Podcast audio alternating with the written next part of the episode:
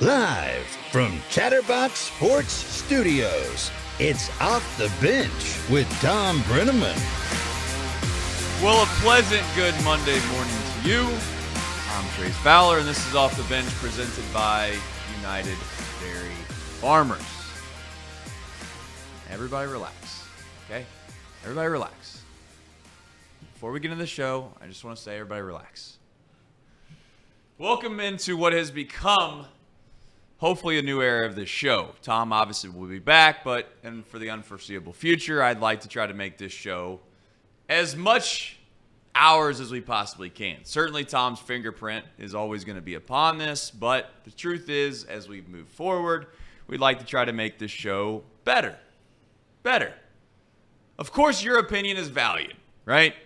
So shoot us a DM, tell us in the comments. We get plenty of suggestions in the live chat, which we appreciate, but I just want to warn you. I just want to warn you that if you're going to offer up a suggestion, I want you to think about it before you say it. We want it to be good, but if it's really, really bad, this isn't a corporate America here. We're gonna we're gonna shoot back. We're gonna let you know why that's a bad idea, and maybe maybe you'll convince us that it is a good idea. But nonetheless, we want your opinion.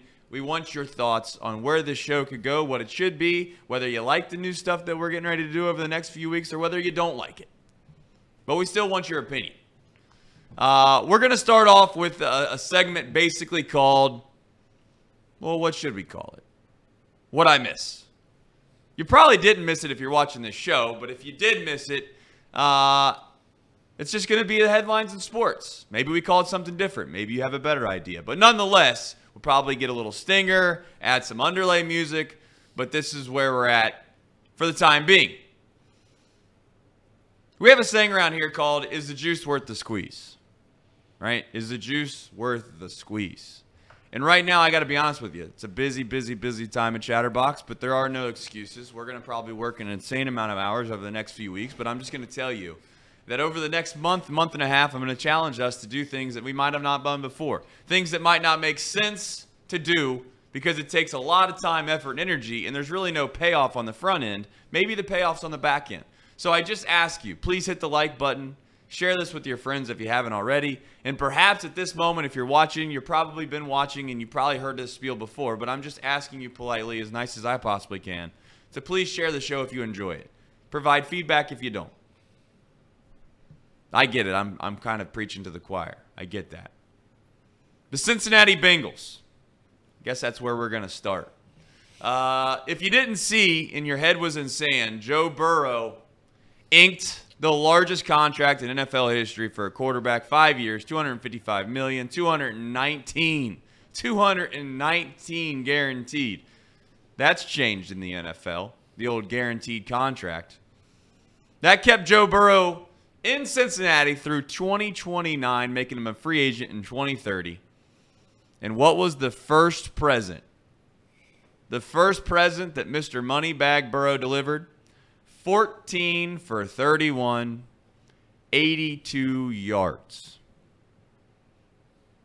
There's three types of crowds here. Three of them. One, relax. I can already see in the chat. Relax. It's week one. We've seen this before. No reason to panic. None. The second one, this is usually happening on Facebook, probably as we speak right now. Joe Burrow stinks. They're paying him way too much money. The Bengals are probably going to win six games this year if they're lucky. And then there's the third crowd that says, What exactly did we just see yesterday? Which is where I land, which is where I think that's probably the most appropriate spot to be. The relaxed, no big deal crowd, I, it's something, right?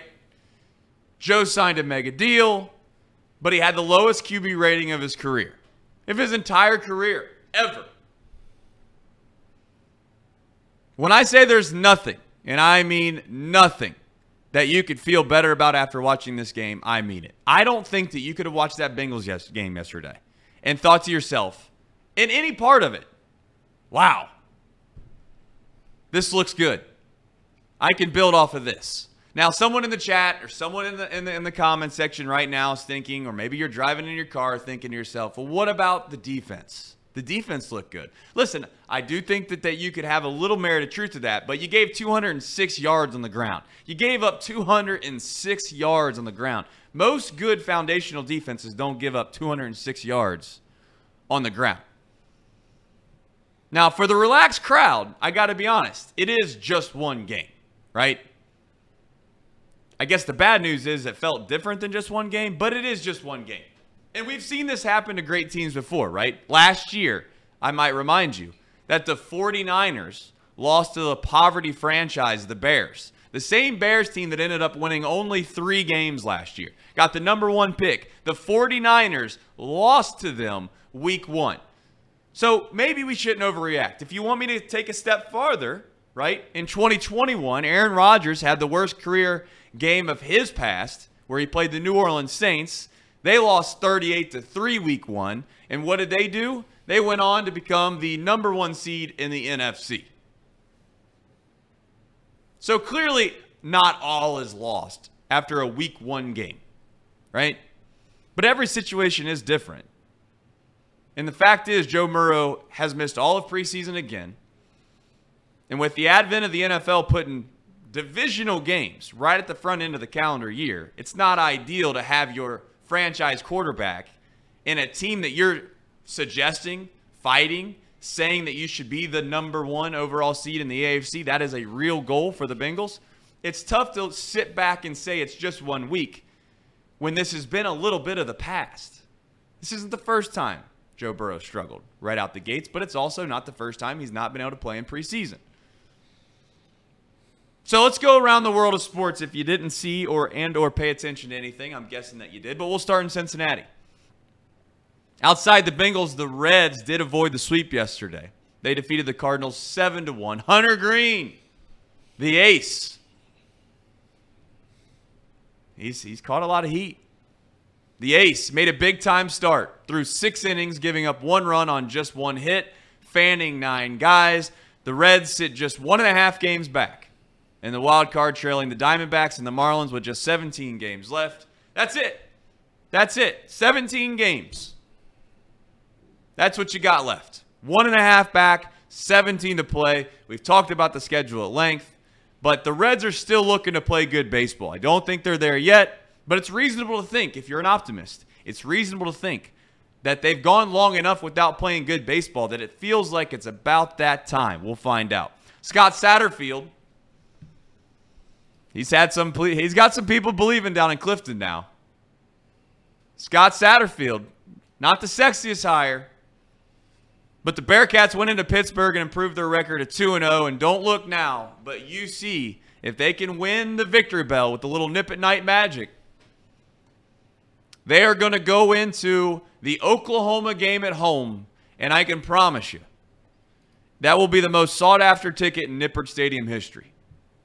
Now, some might not agree with that, but I can guarantee the prices will reflect that. Speaking of Pitts, uh, Pittsburgh,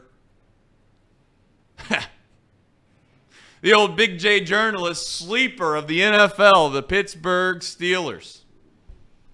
Well, someone better wake him up because uh, they got embarrassed by the 49ers. 30 to 7. Kenny Pickett lives up to his name. He throws two interceptions. Meanwhile, the old lowly Brock Purdy he throws two TDs, has 111 QB rating. Staying in the AFC North, the Ravens, they take care of the Texans 25 to 9. CJ Stroud, Ohio State guy, threw it wouldn't be a wouldn't be a show without an Ohio State mention. Uh, he threw for 242 yards, no touchdowns, but also no interceptions. So not a terrible start. Lamar Jackson stays healthy, and that's about the only thing there is to say about the Ravens with that. The most entertaining game, though, took place in the City of Angels. Los Angeles.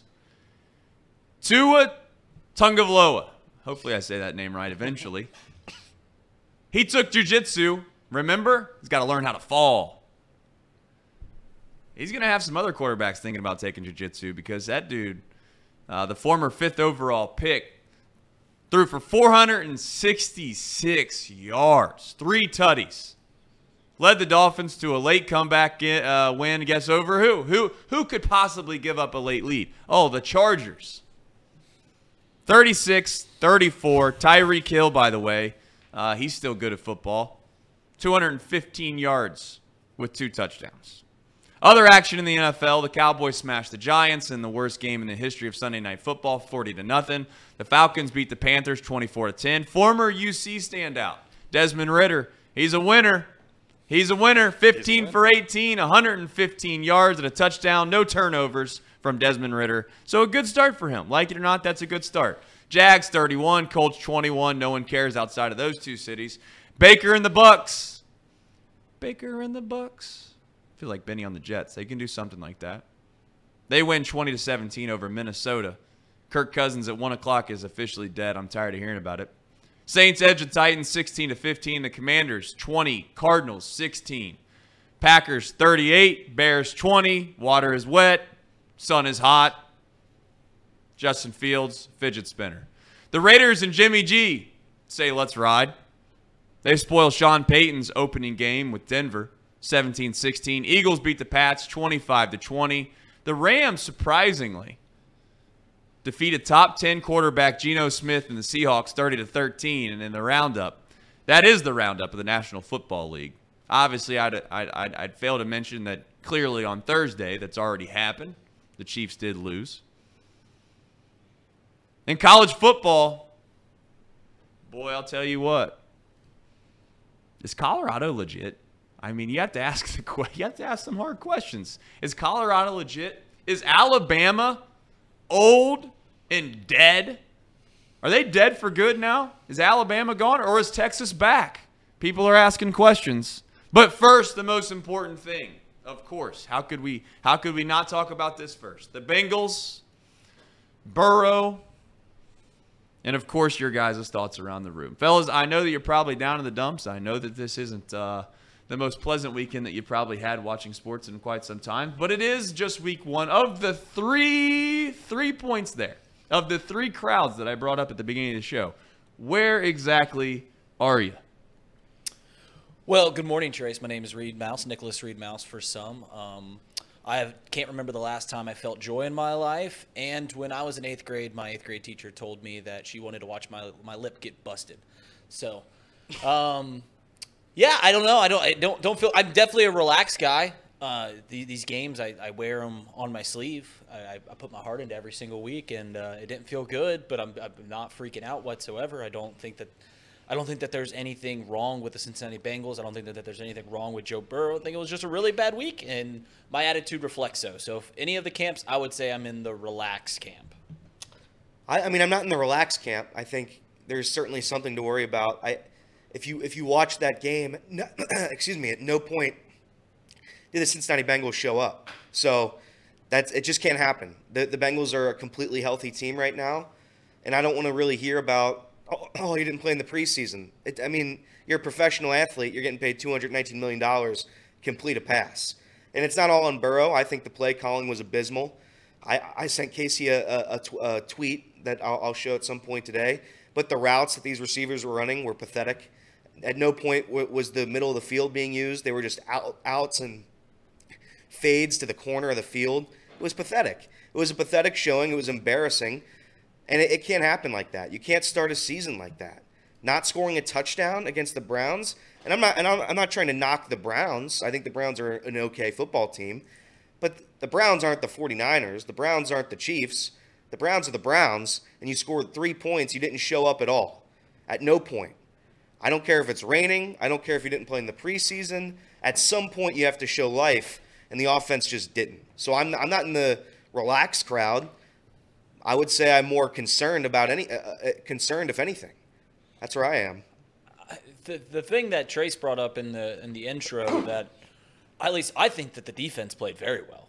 I mean, you, you could say what you want about giving up 200 gra- yards of, of of ground game by the Browns, but the Browns have a great running attack, and they have, and that's that's their mo. And the simple fact of the matter is, is the offense wasn't moving the ball. There was always on short field position, and to give the, the Browns only two touchdowns, one coming after a turnover on downs like on the 20 yard line, that is certainly saying something. The defense played great. They got two timely turnovers. Um, obviously, the offense couldn't do anything with it, but they got two turnovers. They, they played great. I mean, Deshaun Watson didn't have a really good game. Um, so all around, I think the defense was was, I mean, not even good. I think they were really good. I, I think they played very very well. and, and good enough to win that ball game. Just the offense quite literally did nothing. And when, when you're when you're getting three and outs every single time as a defensive unit, you get a little tired. You get a little tagged. So that's where the run game starts coming in. Is when these guys were just off the field, coming back on the field, and and now they've got to stop Nick Chubb and and one of the best offensive lines in the league. Then yeah, that, that's that's a tough that's a tough thing to ask a defense to do. But they still stood up to the test. Casey, Um, you know, I uh, I took away something different because people are trying to compare last year to this year, and I'm gonna do an old Tom bit. I'm tired of talking about last year. We can't have the same things happen over and over and over and over again. This isn't just last year. This was the year before and the year after that. We start slow. We always do, and I don't understand why. I mean, I get the fact that Joe Burrow was hurt, but we heard all throughout this time that he was hurt that he was still throwing the ball. He was still in the meetings. What was the miscommunication about? I mean, the receivers are running apparently wrong routes according to Joe Burrow. Receivers thought they were running the right routes. I mean, what's that about? And then not only that, I mean, the game plan going into there was abysmal, horrendous. Why are we throwing just about every time on third down the same fade route to Tee Higgins? Yeah, that was terrible. I mean, it. We tried it maybe six or seven times, and without fail, Emerson was right on top of him, ready to to break up the pass. It was terrible. It was horrible. And not only just that, I, I took away something completely different from the defense. I'm not giving them any credit because if Deshaun Watson plays just a little bit better and hits some throws here, that game's a 42 to three game. It's not. It was not pretty at all on any fa- uh, any phase at all. They were unprepared, and when it comes to being prepared, you got to look at the coaching staff. The coaching staff had a terrible game plan going into this thing. Um, if if you're a professional football team, you got to be able to make adjustments on the fly when there's inclement weather coming in, and they just didn't. I mean, they they threw the ball 31 times, ran it 20. Joe Mixon going into the half was running the ball six yards a carry, and he had only had the ball maybe six, seven times at that point. What are we doing? What are we doing? Come on. Like, we can't act scared against, just like Elliot said, it's the Cleveland Browns. Like, they're not the 49ers. Run the ball. They are one of the worst run defenses last year. They picked up two guys who were terrible at run defense last year. They're really good at pass rush. What are we doing going what what are we doing on offense going a, doing something that they are inherently very good at? It's just it's dumb. It's it's asinine. It's I can't. I, I'm so mad at the coaching staff because it's like this every year. Zac Taylor has a terrible first half, and then all of a sudden they just seem to turn around at the second half. But at that point, we've already lost the first seed chance. That's the question that. I have for everybody in the chat and for all those that are Bengals fans. I get the concept that it's just week one, and, and I just brought up the point that obviously two years ago there was a team that lost 38 to 3 week one. Their quarterback had the worst game in his illustrious career, and they turned around and were the number one seed in their in their entire conference. So it's not like the Bengals can't turn it around and win the AFC number one seed and have home field advantage, et cetera, et cetera, et cetera. But you do have to. You, it's hard for me to envision where, as a fan base, you can play the side that is, hey, we're the Super Bowl favorite, we're the team that's supposed to, you know, basically have home field advantage, or we should be a part of the conversation, and then look the way you look. That's that's more or less the point with me. It's not so much that again that you lose a football game. Cleveland, I've said it time and time again, and I'll continue to say it. Cleveland, although yes, maybe dysfunctional at times, you can say whatever you want, but they have good football players. In fact, I'd argue they have the best defensive football player there is in the entire league. That includes Aaron Donald. Aaron Donald's getting older. I know everyone wants to say that, but Myles Garrett is legitimately maybe the best defensive player in all of football. And and I guess what, what do you take from it? You could just say, hey, it's just one loss. You lose by one point, you lose by 50 points. It's the same. And, and, and to a certain extent, yes, that's accurate. But to your point, Casey, when I watched that game, I thought to myself, I'm not even all that high on the Browns, to be honest. Yeah. Because Deshaun Watson, if that's how he's going to play the rest of the year, and for a guy that stood up here and told you, if Deshaun Watson's able to go back and be the guy of old, the guy that he used to be, then the Browns can be a legitimate contender. But I'm going to tell you right now, if Deshaun Watson plays like he did yesterday, the Browns will not be a contender. They just won't be. You can't miss that many throws. Now, it's week one. Maybe Deshaun Watson gets better. Again, blah, blah, blah, blah, blah. But this point isn't about the Browns as much as it is about the Bengals. They have a chance to redeem themselves one week later. That's the good news. The bad news is, is that the NFL, for whatever reason, has front loaded some of these schedules, these games that are really meaningful. Say whatever you want, but divisional football games are more important than a non divisional football game. They just are. You want to convince yourself that they're all the same? Go ahead, but you're lying to yourself. So you have to play the Browns, and then you got to back it up and play the Ravens. You need to be ready. You need to be ready eventually. And this isn't just a one-time thing, like Casey said. This is a multi. This is this is not. Simply put, this should not be acceptable. And I don't think that many people in Bengals country or or fandom thinks it's a, a perfectly acceptable. Yes, but to not be concerned at all seems a little crazy, largely because largely because it feels like it's the same song and dance. Every time we discuss who should get paid, the very first people that come up when, when it's who should get paid are on the offensive side of the ball. And to be honest with you, the defensive side of the ball has been what's been carrying this Bengals team to the places that you're proud to be from, which is the AFC Championship game and the Super Bowl. Yes, Joe Burrow's been elite. Yes. But the reason the Bengals have had a ton of success is because of the defense. At what point at what point does the offense just carry the defense? Because if you're going to rely on all of these, you know, rookie safeties and guys that are one and two year players, and yes, Pratt has been incredible. Yes, perhaps you could say that, that Hendrickson has been a lot better than expected, and those are all true. But you can't keep relying on this defense to be the reason that you have success.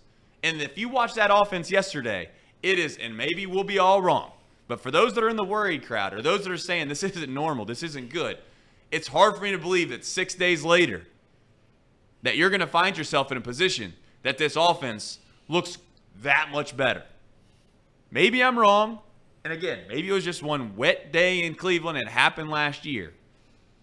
But I just don't know if you can have it both ways. It's hard for me to sit here and say that you can say out of one side of your mouth that they should be Super Bowl contenders and the number one AFC home field advantage team at the end of the year, but then on the other side say it's not that big of a deal. They'll figure it out by week four or five.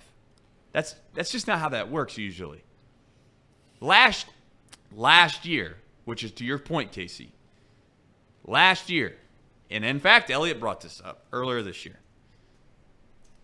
How realistic is it to expect you to go on a nine or 10 game win streak in the middle of a season when you watched the team last year when they did it? And I'm not saying it was a Houdini act. Yes, the Bengals are really good, but you don't just win all the games they won last year, nine, 10 in a row, or whatever it was, and expect that just to happen again.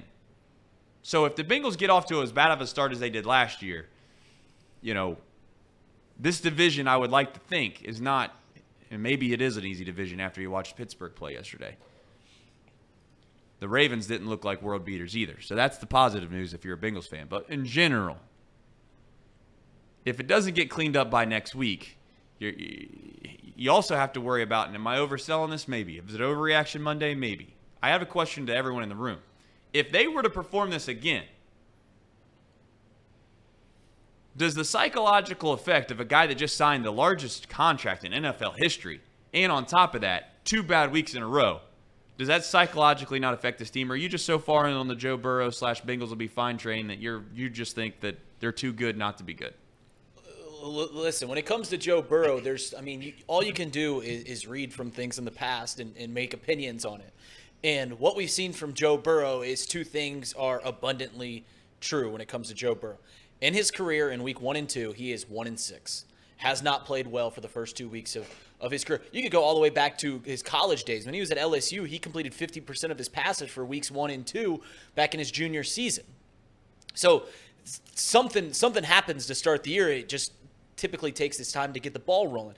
And then secondly, Joe Burrow in the months of November and December is is elite. I mean, maybe the best quarterback in the National Football League. That's what we've seen from Joe Burrow the past few years. So, no, I'm not gonna I'm not gonna I'm not to freak out about the Bengals. Yeah, it, it hurts. I mean, you, you, guys saw when I walked in here, I, I wasn't a whole bundle of joy. I wasn't wasn't having a whole lot of fun yesterday. Still not having a whole lot of fun. But to to, to look at the Cincinnati Bengals and to, to say anything that that, that I'm, I'm going to think that they're not going to make the postseason. I'm not going to do think about them in, in some terrible way. That's just not true. I'm not. I'm, I'm seriously not worried about it. And if they go out next week and have a bad game, I still won't be worried about it. I'll still be pissed. I still will will feel like shit. But I'm I know what this team has. I know this team has a great roster, and they have a great quarterback that is going to be the quarterback here till 2029. I'm not going to freak out about it whatsoever.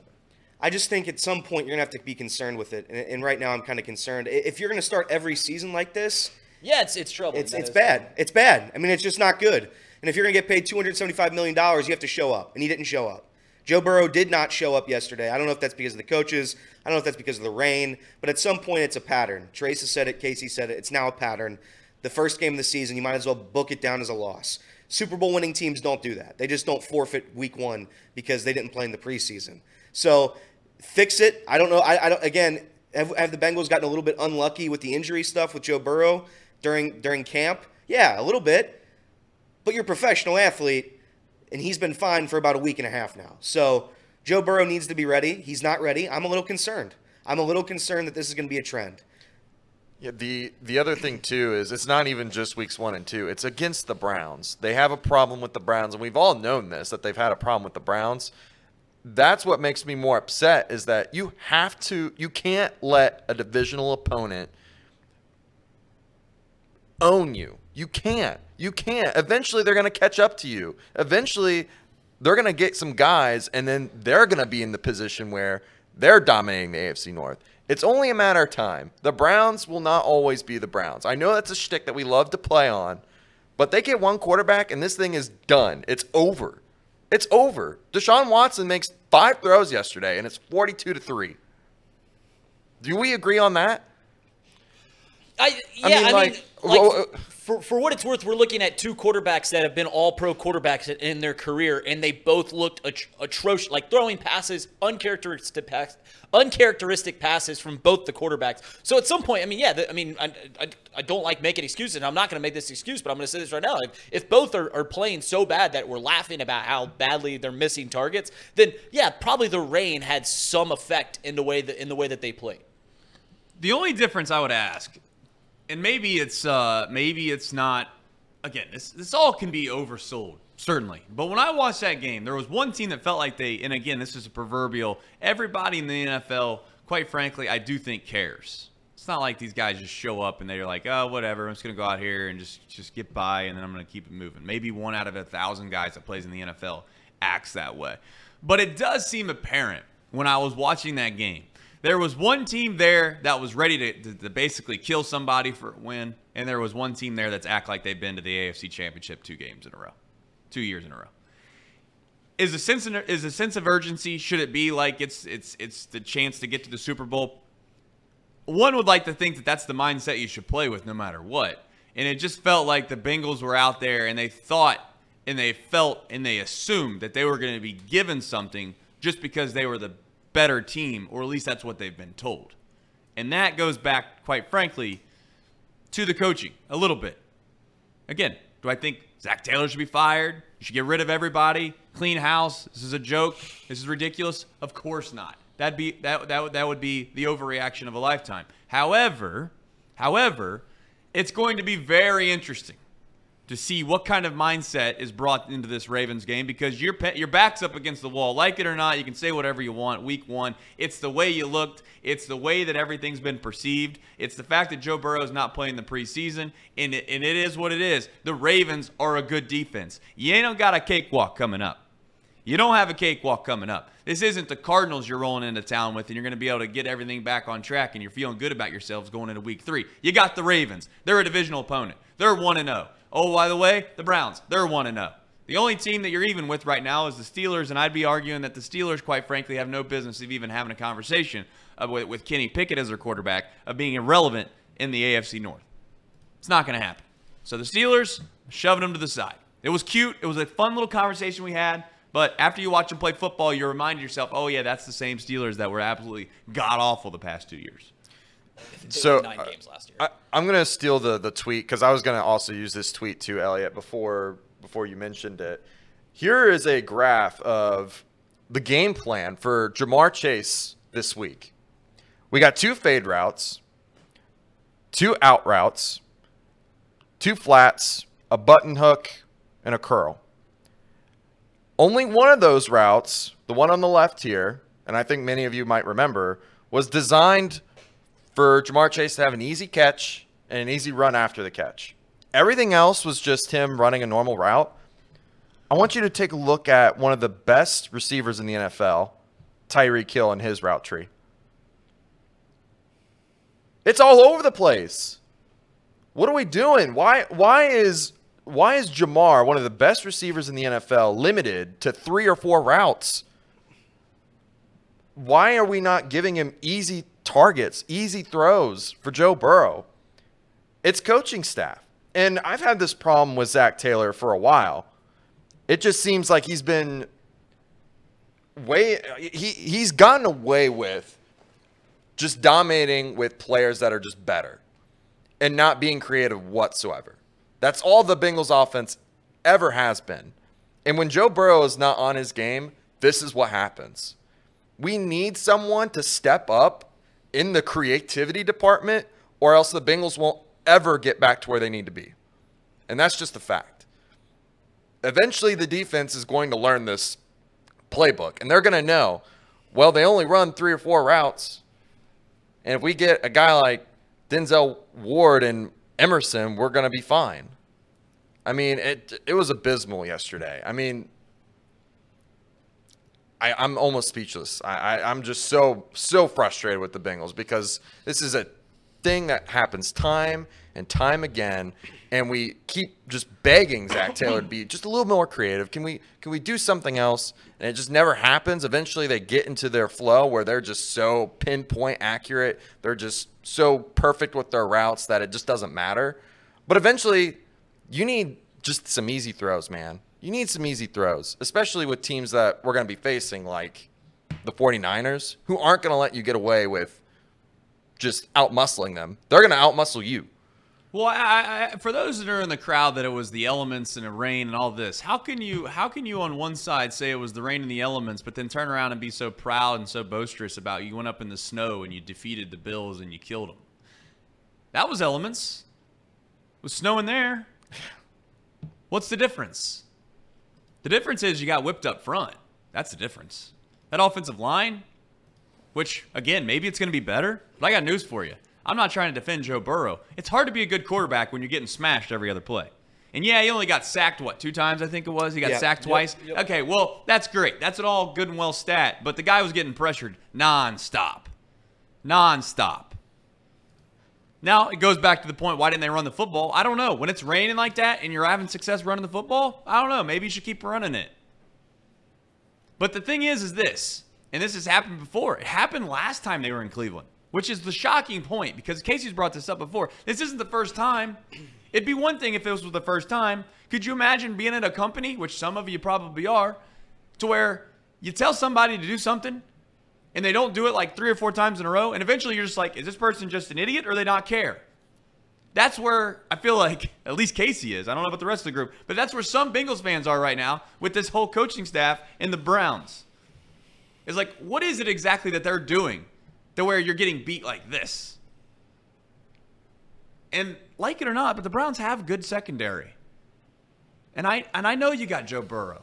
I get it. You have Tee Higgins. I get it. You got Ja'Marr Chase. You got great players. But sometimes you don't have to force it to make them worthwhile. Like, run the football is an okay thing to do. But again, we sit here, it's just one week. But it kind of feels like it kind of feels like the uh, the situation where you get one pass, you get one free pass, and then after that you get a strike on your record or whatever it may be, or the teacher tells you if I hear you talking one more time, you're going to the principal's office. There ain't no give and take anymore. The Bengals back are up against the wall. They play against the Ravens, a big meaningful game. Because division games are just more important. In fact, I'd tell you right now that if somehow, some way that the 49ers If the 49ers were playing at home, and maybe you could say that the, and I don't know why this would happen, but you get my point. The Bengals went went to San Francisco, and this is what happened to them. I honestly think I'd sit here right now and just say like, there's no reason to be all that concerned. It's week one. Joe Burrow, quite frankly, hasn't got an opportunity to get his feet wet. And you played a really good team in the 49ers.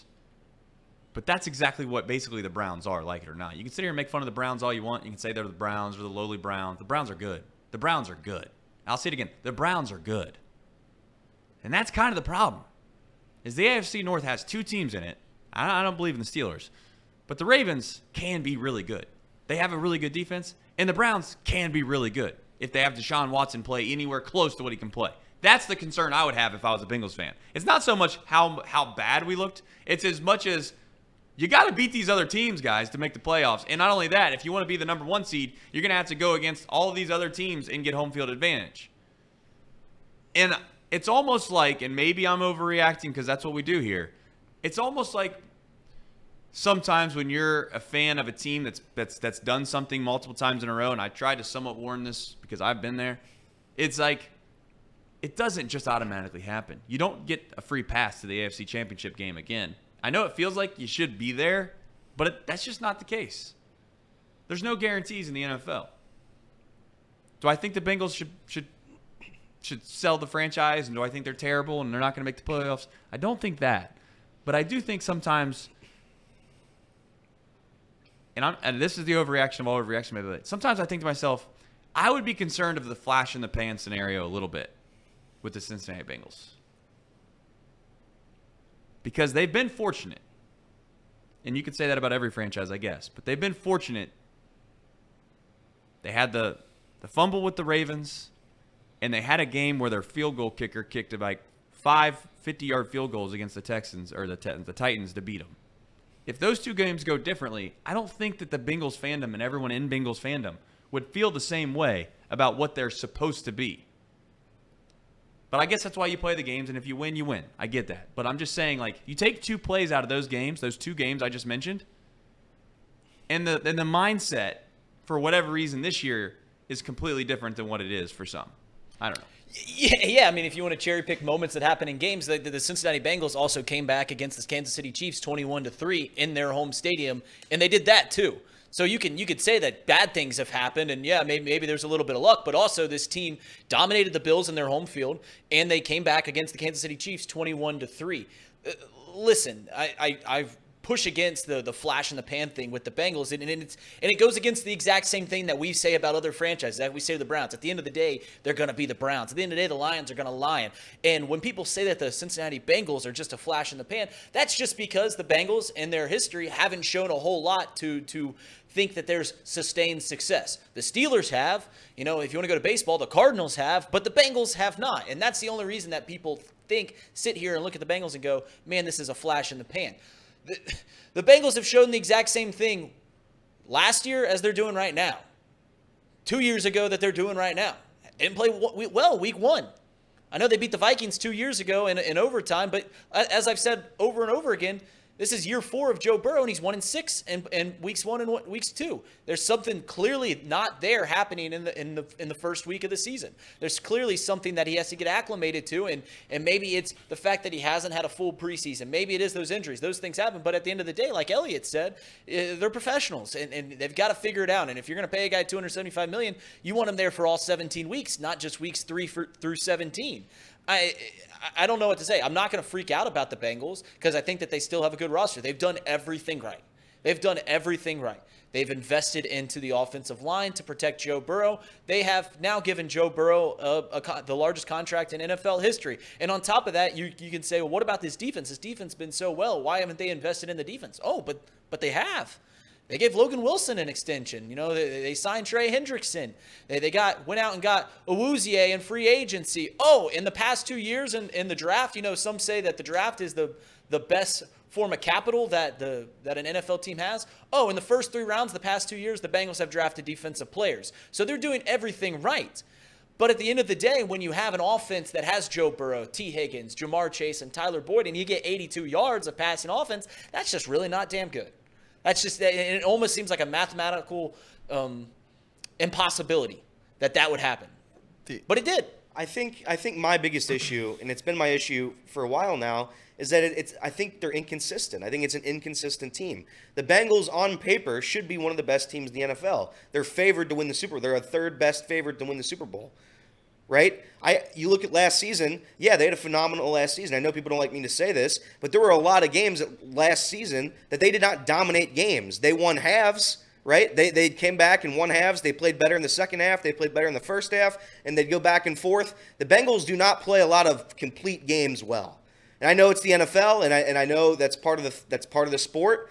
But when I look at the dynasty of the Patriots, when I look at the Kansas City Chiefs, I know what I'm getting. I know P- Patrick Mahomes isn't going to get shut out. He's not going to score zero touchdowns in games. I know the Patriots are going to are going to keep games close. I know their defense is going to dominate. I don't know what the Bengals have right now because again, they they continue to be inconsistent. They just no show. Trace rattled off some of the the exceptions to the rule, right? Teams are going to have bad games. They're going to no show at some points during the NFL season. It's how it works. It's why it's the best sport on the planet. But at some point, the Bengals have to be consistent. They're not consistent. They, they, they no show at random points during the season, and they do it. Cons- they, they do that consistently. If you're going to say what do they do consistently, they they disappear. So, and again, people don't like me to say that. The Bengals have played great. They've been to back-to-back AFC Championship games. Clearly, something's working. I'd argue that something's probably Joe Burrow. I think the, the franchise would agree. I think the fan base would agree. But it's inconsistencies. When you get to the playoffs, it's the defense that wins. It's not the offense. This team is supposed to be ran. The defense is supposed to be okay. They're supposed to do their job, but it's the offense that's supposed to carry it. You're supposed to score 25, 30 points a game. That's why you have Ja'Marr Chase, Tee Higgins, and Joe Burrow. Yeah, I mean that, that that's that is the crux of the issue is that their consistency on offense has struggled mightily. Um, we all know how they are on defense. I think I think on defense we all can agree that they're pretty consistent on defense. They're not gonna they're not gonna let you down. But the the frustration on my part really just comes from I know that they're to make the playoffs. I'm not concerned about that. It's that they've now they're in a spot where they have to win against the Ravens or else the number 1 seed is in jeopardy or else the best path to the Super Bowl to get back to that point is in jeopardy. And do we really want to go back to only having one home game in the playoffs again? I don't. I want to have. Uh, I want to have a, the best possible path to the Super Bowl. I'm tired of going to Kansas City. I'm tired of going to Buffalo. I want to go to Paycor for these playoff games. And when you play like this week one, it's just it's just so hard for me to to sit here and think, yeah, I mean, they still have a chance at the number one seed when the consistency has been shown that I mean that, that they they just can't. They they can't perform early on in the season. The offense just in and out, and um, it's tough. I, I don't know. And by the way, it wasn't only just the offense and the defense yesterday. Shout out to Robbins, my boy Oh my Brad. gosh. Looked like the worst punter on the face of the planet. There was, I mean, there was just nothing yesterday that made me smile. I was Yeah, watching there this. wasn't a single ounce of joy from that game. I mean, I was watching these punts, and I'm like, what are you doing? Why are you so bad? And again, I, the punters, I'm sure, have a harder job than, than what it appears on TV. But if you're going to mishandle snaps and punt 10 yards, get off the field. I'll find somebody better. Terrible. I mean, just absolutely. Ter- Where's Kevin Huber? Bring him back out. Age 65. Trot him back out. At least Kevin Huber punted at 40 yards every single time. He was consistently, like, bad. This guy, I mean, this guy's wild. If this is what we're going to have to see every week in, week out, the special teams unit, tough. Tough. I'm a little concerned there, to be honest. for, for, for what it's worth, guys, I mean, I mean, Elliot just was talking about inconsistency. I, I would argue against that the Bengals are, I mean, I'll say it's on blue in the face. Past two years, one in six in the first two weeks. Now, if you look after Halloween, November, they're something like 18 and five. So that's consistency. That, that that's what this team is showing you is that when the season begins, not very good. When the season ends, they've been damn good for the past two years. That's that's consistent. Now the problem is, and, and, the reason that the Bengals, like like Casey has said, have haven't been playing home games in the postseason, is because of the beginning of the year. That's the thing that needs to change, and that's that's the opportunity that, that is in front of the Bengals this Sunday against the Baltimore Ravens. That that beat up beat up on a Texans team, beat, beat a Texans team by three scores. You know, the, most people have the Ravens as one of the top ten teams in the league. Actually, most teams, but most people have most of the AFC North as top ten teams in the league. And it, it's going to be a tough game. You get to come home.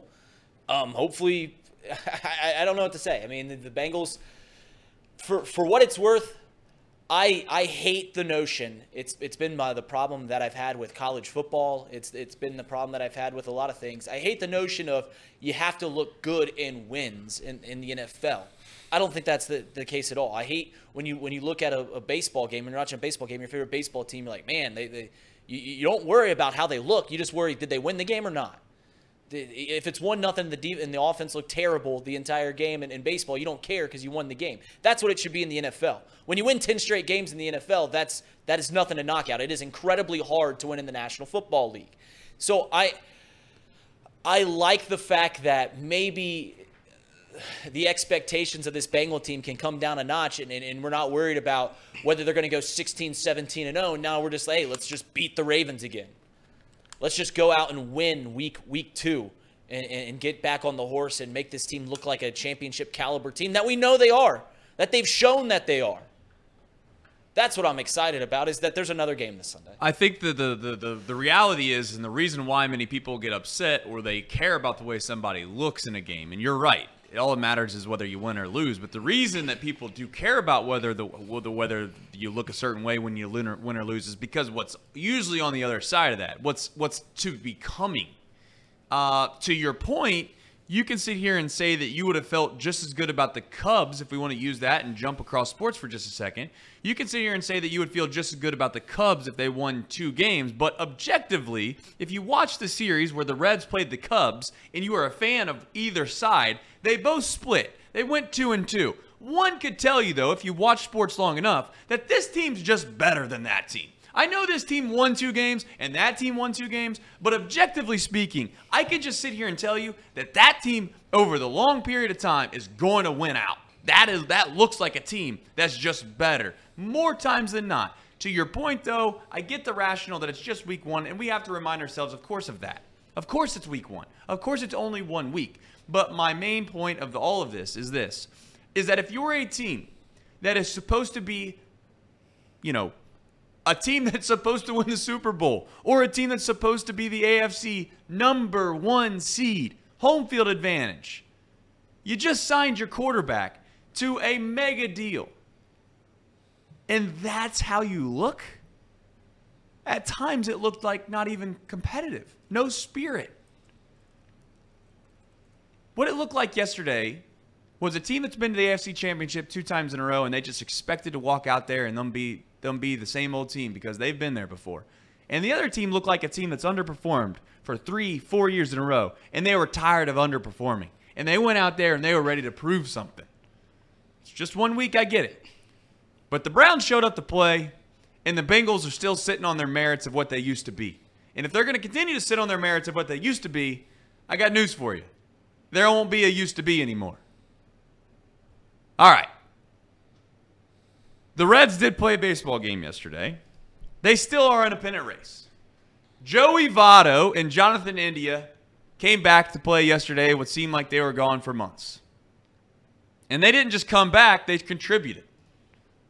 Joey Votto, home run. Jonathan India, home run. Listen, here's the thing with Joey Votto, okay? And Jonathan India, to be quite frank. There's 17 games left. 17. That's it. Throw out all the analytics, the statistics, whatever you want about what somebody is on the back of their baseball card. Throw it all away. Because there's 17 games, it doesn't matter. It doesn't matter. The long haul of what somebody's supposed to be is irrelevant in 17 games. Nick Martini could be a guy that could carry this team. And if you think Nick Martini is going to carry a franchise, you'd be absolutely crazy. That's the point I'm making. Joey Votto and Jonathan India coming back have an opportunity that I hope sports, because they're cool sometimes, I hope sports can provide a cool moment for this city. Joey Votto, this is his last year, okay? Can we get that off the list? Can we stop talking about next year? There is no next year. Let's cut straight to the chase. Let's be honest with ourselves. Let's not sit here and try to paint a picture that isn't true. Joey Votto has 17 games left as a Cincinnati Red for his entire career. That's it. That's what you get. You've been watching him your whole life. You got 17 games left with him. I'm hopeful. You might think I'm crazy, but I think we got 17 games left with Jonathan India, too. I could be wrong. I'm not trying to speculate that. I'm not trying to say that that's what they should do. That's not what this is about. What this is about is the fact is, is you have two guys that are fan favorites that have 17 games left with this franchise, and I'm hopeful that their merits and what they're able to do gives them the chance to play 18 or more. Because the truth is, is that somebody has to carry this team. In the next 17 games, this team isn't good enough. I'm going to say it again. This team isn't good enough just to go out and play their average baseball and make the postseason. It's not going to happen. Does that mean that I think this team isn't good or I'm down on this team or anything like that? No. They've been a blessing to watch all year long. They've been unbelievable. And you should be proud about it. If you're a Cincinnati Reds fan, you should be proud about what you've got to witness this year because the future, for all intents and purposes, does look very bright. And if you believe in a plan, which you should, most successful people have a plan, they believe in that plan, and they execute the plan. And I hope that's what Nick Krall will do. And he stayed the course for the most part this year. The front office, they went out and spent a little money. They had a Hunter Renfroe, they had a Harrison Bader. But the truth is, with Renfroe and Bader and all the other guys that they have right now, there isn't one doubt in my mind that I would argue that they deserve to make the playoffs because they're good enough to make them. But what could happen, and what I'm hoping will happen, is that Joey Votto and or Jonathan India put on a superhero cape, and they're capable because for 17 games, Joey Votto can get hot. Over the course of a year, I don't think Joey Votto, quite frankly, is a good enough player to play every day in the major leagues. Jonathan India certainly is. But between the two of them, someone, one of them, is going to have to carry the load. Because the rookies are running out of steam, folks. The rookies are running out of steam. And I think that's fair to say. I think it's fair to assume. The rookies can't continue to do what they've done all year long. Let's be honest. We've been cheating the system a little bit here. We've been cheating the system. You're not supposed to have guys that come up that play this well for this long. You're not supposed to have a bullpen with the names of likes that we have that are this good this long. They've had injuries after injury after injury. Then, after they got done with injuries, they decided to throw COVID in there because that wasn't hard enough. But I'm hopeful that you'll do one thing when you watch these games. You'll take the blinders off a little bit. You'll, you'll realize what the Reds truly are and who they are, which is still a pretty good team. But I hope you don't miss out on the last 17 games of two guys that you might care about because that's all there is left Joey Votto and Jonathan India. And I'm hopeful that sports will provide a really cool moment and we'll ride off in the sunset with JV19. Nothing would be better than to give Joey Votto a standing ovation in a playoff game at home. In order for that to happen, they're going to have to get hot they're going to have to win a series on the road, and then they'll get a chance to play home playoff games. Maybe you can say that I'm being too pessimistic, and they don't have a chance, and they or they have a chance to get the, uh, you know, the the top wild card or, or or whatever it is that you're selling yourself. But the truth is, is that's all gone, and that's okay. But don't fool yourself into thinking that Joey Votto is going to be back because he's not. I'm saying it with a fact. And if you've watched this show long enough, I'm not here to say that I'm right all the time, but I'm usually when I'm when I'm usually saying things like this, I'm not wrong.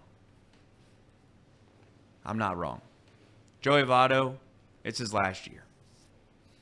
Take it or leave it. Enjoy the last 17 games. Because I'm going to try. And you should too. The Reds are in a, in a situation where they have an off day today. They play a, a three game series against the Tigers. Uh, of course, everyone always talks about the weak schedule. That's all I hear. The weak schedule that the Reds have, they're one and a half back. The truth is, though, if you've watched this team long enough, guys, it goes to the point that I made at the very beginning with with uh, with the analogy I used with Reed. The concern isn't so much the wins and losses right now; it's the way that they appear and look. Yesterday was a bright spot, yes, but it's the little things this team hasn't been able to do to win series for extended periods of time. People, when was the last time we were able to win a series that you felt really good about? I guess you could say obviously they, they caught a break and they, they, they beat the Mariners, yes. But it's like, if you watch those games, did we really take it to them in that series and win the series? Or we just get lucky? I hate to say it like that, Well, but yeah, that's and- where I'm at. And this is, I disagree with Reed's point. The, the way you look in games matters. You can't be s- s- banking on miracle ninth inning Nick Martini bombs to win games. It's just it, you don't look good. You're not good. You're not playing good. You win games, but you're not you're not playing good. And yeah, at the end of the, at the end of the season, that win's the same win as a as every other dominating win you've seen. But you have to you have to show up, and the Reds for a long time really just haven't been showing up. And it's not to the fault of their own. They've been dealing with injuries. They've been dealing with coronavirus. They've been dealing with rookies. They've been dealing with Elly De La Cruz launching balls at our players' faces. So I, you you look around this team, and I hate to say this word, but it's been kind of a circus this season. It's been a circus in the best way. I love going to the circus. It's fun. There's clowns, but when, when you when you go to the circus, right? It, it, you don't expect a, a lot of quality things to happen. It's it's you know it's it's it's just a sideshow. And the Reds for a long time have been a sideshow. I think the Reds are very good. I think talent wise, if healthy, I still believe they're the best team in the NL Central. I still believe that. If you're fully healthy, coronavirus is gone, all, all these injuries are gone, Noelvi Marte still has a face. I, I, I think the Reds are still the best team in the NL Central. But right now they're not. They're a depleted team. They have nothing and no one right now. It's just tough. It's tough to watch. I'm glad Jonathan India's back. I'm glad Joey Votto's back. But at some point, you have to show up, and they haven't been showing up for a while now. Yesterday was a great win, but you lose the series to a team that's objectively bad. There's the word objectively again. Bad. The Cardinals are bad. There's no excuse to lose that series. This series against the Tigers is not only a must win, but I'm not going to. If, if, if you don't show up one of these games, I'm going to be upset. If you don't show up, you win two to one, ugly miracle comeback in the ninth. I'm going to be mad because you. I mean, you have to. You have to show up here. You have to beat the Tigers. You have to. I, I'm not going to say they have to sweep them, but you have to sweep them. You have to, because you're you're fighting for the playoffs right now. If you if you want any type of recognition, if you want to try to get into the postseason, you have to start winning these series. These these aren't good teams. They're not. The Mets aren't good. The Tigers aren't good. The Cardinals aren't good. The Pirates aren't good. Win a game. Win a series. Show up. And again, I'm not. Again, it's not to the fault of their own. They've been dealing with a lot of stuff, a lot of injuries. Harrison Bader's looked terrible. You go around the team, it just it just hasn't clicked. Shout out to the bullpen because the bullpen, God love them, they've been the only thing good this season, consistently, the entire way. But you have to show up. Tigers, you have to sweep them. Sweep them. If you want me to convince, if you want to convince me, you sweep the Tigers because they're not good. And again, I, I'm not going to be mad if the Reds don't make the playoffs. This team wasn't spo- supposed to make the postseason. They weren't supposed to be good. They were projected to win 64 games. They have out they have exceeded expectations by a mile. But when you have a chance for the playoffs and you don't show up to games, I get frustrated. I and maybe this is just a vent after the the disgusting performance from the Bengals yesterday. But if the Reds the Reds are just going to not show up against the Tigers, then then we, we won't play. I mean that's just that's how it is. If you lose this series to the Tigers, the season's done. So show up, show out, do something, and let's try to win a series. Let's try to get to the playoffs. Yeah, and I mean, like you pointed out, I, I hope that the Reds don't have to mask some of the frustrations from the Bengals. I hope the Bengals can find a way to maybe to win Week Two, so it'll take some of the heat off of Joey Votto and Jonathan India. Because the truth is, right now, uh, Joey Votto and Jonathan India should should probably not be in a position where they should have to carry this team. But that's kind of what I'm getting at. That's what it's going to take. And maybe it's somebody else that I don't foresee coming. Maybe it is uh, Elly De La Cruz gets hot again. Maybe Marte, his face is nice and fixed. By the way, it's a broken nose. Um, he's going to probably wear a protective mask. You know, you remember old, uh, uh, who was the guy that played for the Pistons? Hamilton. That Rip. wore the mask. Rip Hamilton.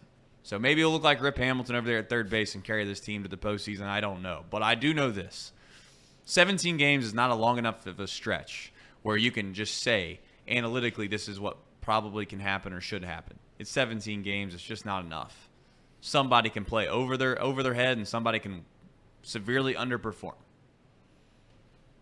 The truth is, is that Joey Votto and or Jonathan India can do what Elly De La Cruz did when he came up, Matt McLain when he came up, Will Benson when his second tour began.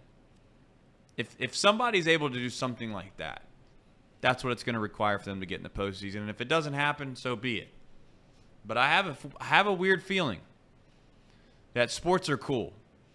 And uh, whether we're living in a matrix or not, I don't know. But it certainly seems like perhaps that more times than not, there's storybook endings to a lot of cool things in sports. That's what I'm hoping for here. Joey Votto gets hotter than hot in the next two weeks, gets this team to the postseason, and after that, you can say whatever you want about Joey Votto, but he had an unbelievable career here.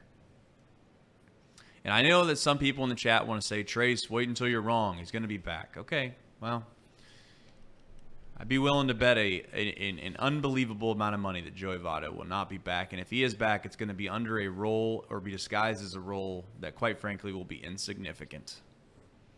If he comes back, maybe he's a bench coach slash coach player type guy where he's taking close to league minimum of what he's what he's what he's able to make and decides to come back and they decide to open up a roster spot for him. But Joey Votto, and I'll say it once, I'll say it again. What did I sit here and tell you a month ago when everybody was screaming in the chat that he's done, he's finished, he's hurt again, he's, he's his career's over? He wasn't hurt. He wasn't hurt. The guy was struggling mightily. He was not a Major League Baseball player anymore. That's what it was. They found a way to give him a reprieve, give him some time off, get your mind right, get yourself back to where you're going to be able to go and play some rehab games. And call me a conspiracy theorist. I, I, I apologize if this slander is something that's not true, but it's my own opinion. And I'm telling you that Joey Votto can get hot for two weeks. Let's hope that that happens because it's the best thing that that's the best thing that could possibly ever happen with what Joey Votto is and where he is in his career with the Cincinnati Reds and what we would like to see at the end of his career. I don't want this to turn into, and it's not going to, thankfully, because the Reds franchise, I think, is smarter than this. But I don't want this to turn into a Lee Corso situation, and I don't mean to jump all over on the room. Maybe we'll talk a little college football before the show's over. Maybe we won't. But you watch game day right now and you see Lee Corso up there on the set, you feel bad for him. At least I do. Somebody needs to save the man. You can't just keep shoving an icon somewhere forever until you realize that maybe the game's been over. It's over. Just enjoy the last 17 games, okay? Just enjoy the last 17 games. If you want to argue with me and tell me I'm wrong, go ahead. But you're going to wake up at some point in this offseason and have a really sorrow, sorrow day when Joey Votto has not been extended and or picked up. And I'm going to here to tell you that you should have realized that a long time ago when Trace was trying to tell you to enjoy the last 17 games. That's what this should be about. If the Reds make the postseason, by all means. I want it just as bad as you do. But I also don't want you to realize that you had a chance to just sit down on your couch and watch the best player that I've ever got a chance to watch play for this franchise Enjoy Votto. Because the curtains are coming. All right. Not to get too morbid because he's not dying, but I also find it hilarious that people think they're going to pick up his option and or they're going to allow him to come back. It's just not in the cards. It's not in the cards, everybody. No. Joey Votto's career is over. This is what we got left. Do you think he'll play for somebody else if he doesn't get picked up? You think somebody will sign him to a you know million dollar deal somewhere else? I don't think he's a major league baseball player anymore. I just don't. I hate and, and that. See, when I have to say that, that's what's kind of uh, it's a kid show, so I won't say it. That's what's kind of BS about the whole thing because it turns me into this Joey Votto slander guy when I love Joey Votto. Like I just don't think he's a major league baseball player anymore. I don't think anyone else would want him. I don't think anyone else would put him on their 40 man. Could you could you possibly say it's just to sell tickets or kind of convince a fan base that maybe they're I don't think Joey Votto would go anywhere other than the Reds and or Toronto, and Toronto's good enough where I don't think Toronto wants him. Well, yeah, yeah. I I think if Joey Votto wants to play again, there will be one of the 30 teams that Correct. will sign him to a deal. So you, you might be right that he, he might not be talented enough to, to play uh, at a major league level anymore. But to think that a major league team won't sign him seems a little silly. So it comes down to whether Joey wants to play or not. And I think you're you're at least um, going down the right path by saying maybe he doesn't want to play for anybody other than Toronto or, or Cincinnati. But I, I I don't have an opinion on the matter. I was just Yeah. genuinely curious if Joey Votto, if you think Joey Votto, will You know, play really next year. quickly, Elliott's got a point. I- I think you bring up a valid point, which is will Joey Votto go play for someone? You never really know, Reed, because I mean, Michael Jordan probably would have said he's going to hang it up if he has to go play for the Wizards. At some point, though, you get told that you're not good enough to play anymore, and it might spark a fire because Joey Votto's a competitive guy. He might be like, no, F you, Castellini's, F you, Reds front office. We don't care about, you know, F you, Nick Krall. I'm going to go play for, who, for somebody that wants me, and I'm going to prove that you're wrong. That could happen, and I leave that door open. But based off whatever whatever Joey Votto's always said, he wants to play for one team in his entire career. He wants to finish as a Cincinnati Red. He wants that to be the only uniform he's ever worn. All those things sound good in principle until your competitive spirit comes out, and that might change. But to your point, do I think that the Toronto Blue Jays will take him? Where you could argue that might be the one place he would go. They're too good. They're too good. Like if you told me it was the A's or something, he was from Oakland. Okay, maybe I, I maybe that would be how he goes out. Um, I'm not I'm not going to say he's not going to play for anyone other than those two teams, but it would be hard pressed for me to believe based off what he said that he will play for anyone outside of Cincinnati and Toronto. But you know what? I know it sounds kind of, kind of wild, but if the Pittsburgh Pirates called him up and they said, "Hey man, we want to give you a one year deal," and he got that pissed off, which you could, if you mean it's when you're told you're not good at something, inevitably as a human being, you get defensive. You want to prove someone wrong, Right. especially if you're at a high level uh, athlete like he is. It wouldn't shock me if he did that. Brett Favre did it. I mean, there's a, there, Aaron Rodgers is doing it. There's a lot of guys that do it at the end of their careers. Right. So that's where I would say you might be right. I don't know. for for what it's worth, um, while we're speculating on whether Joey Votto will play for somebody next year, I personally doesn't he doesn't seem like a guy that would want to go play for a bad team. So the team would have to be at least anticipating to compete, and maybe you can argue that that maybe the Pittsburgh Pirates are anticipating to compete next year, but.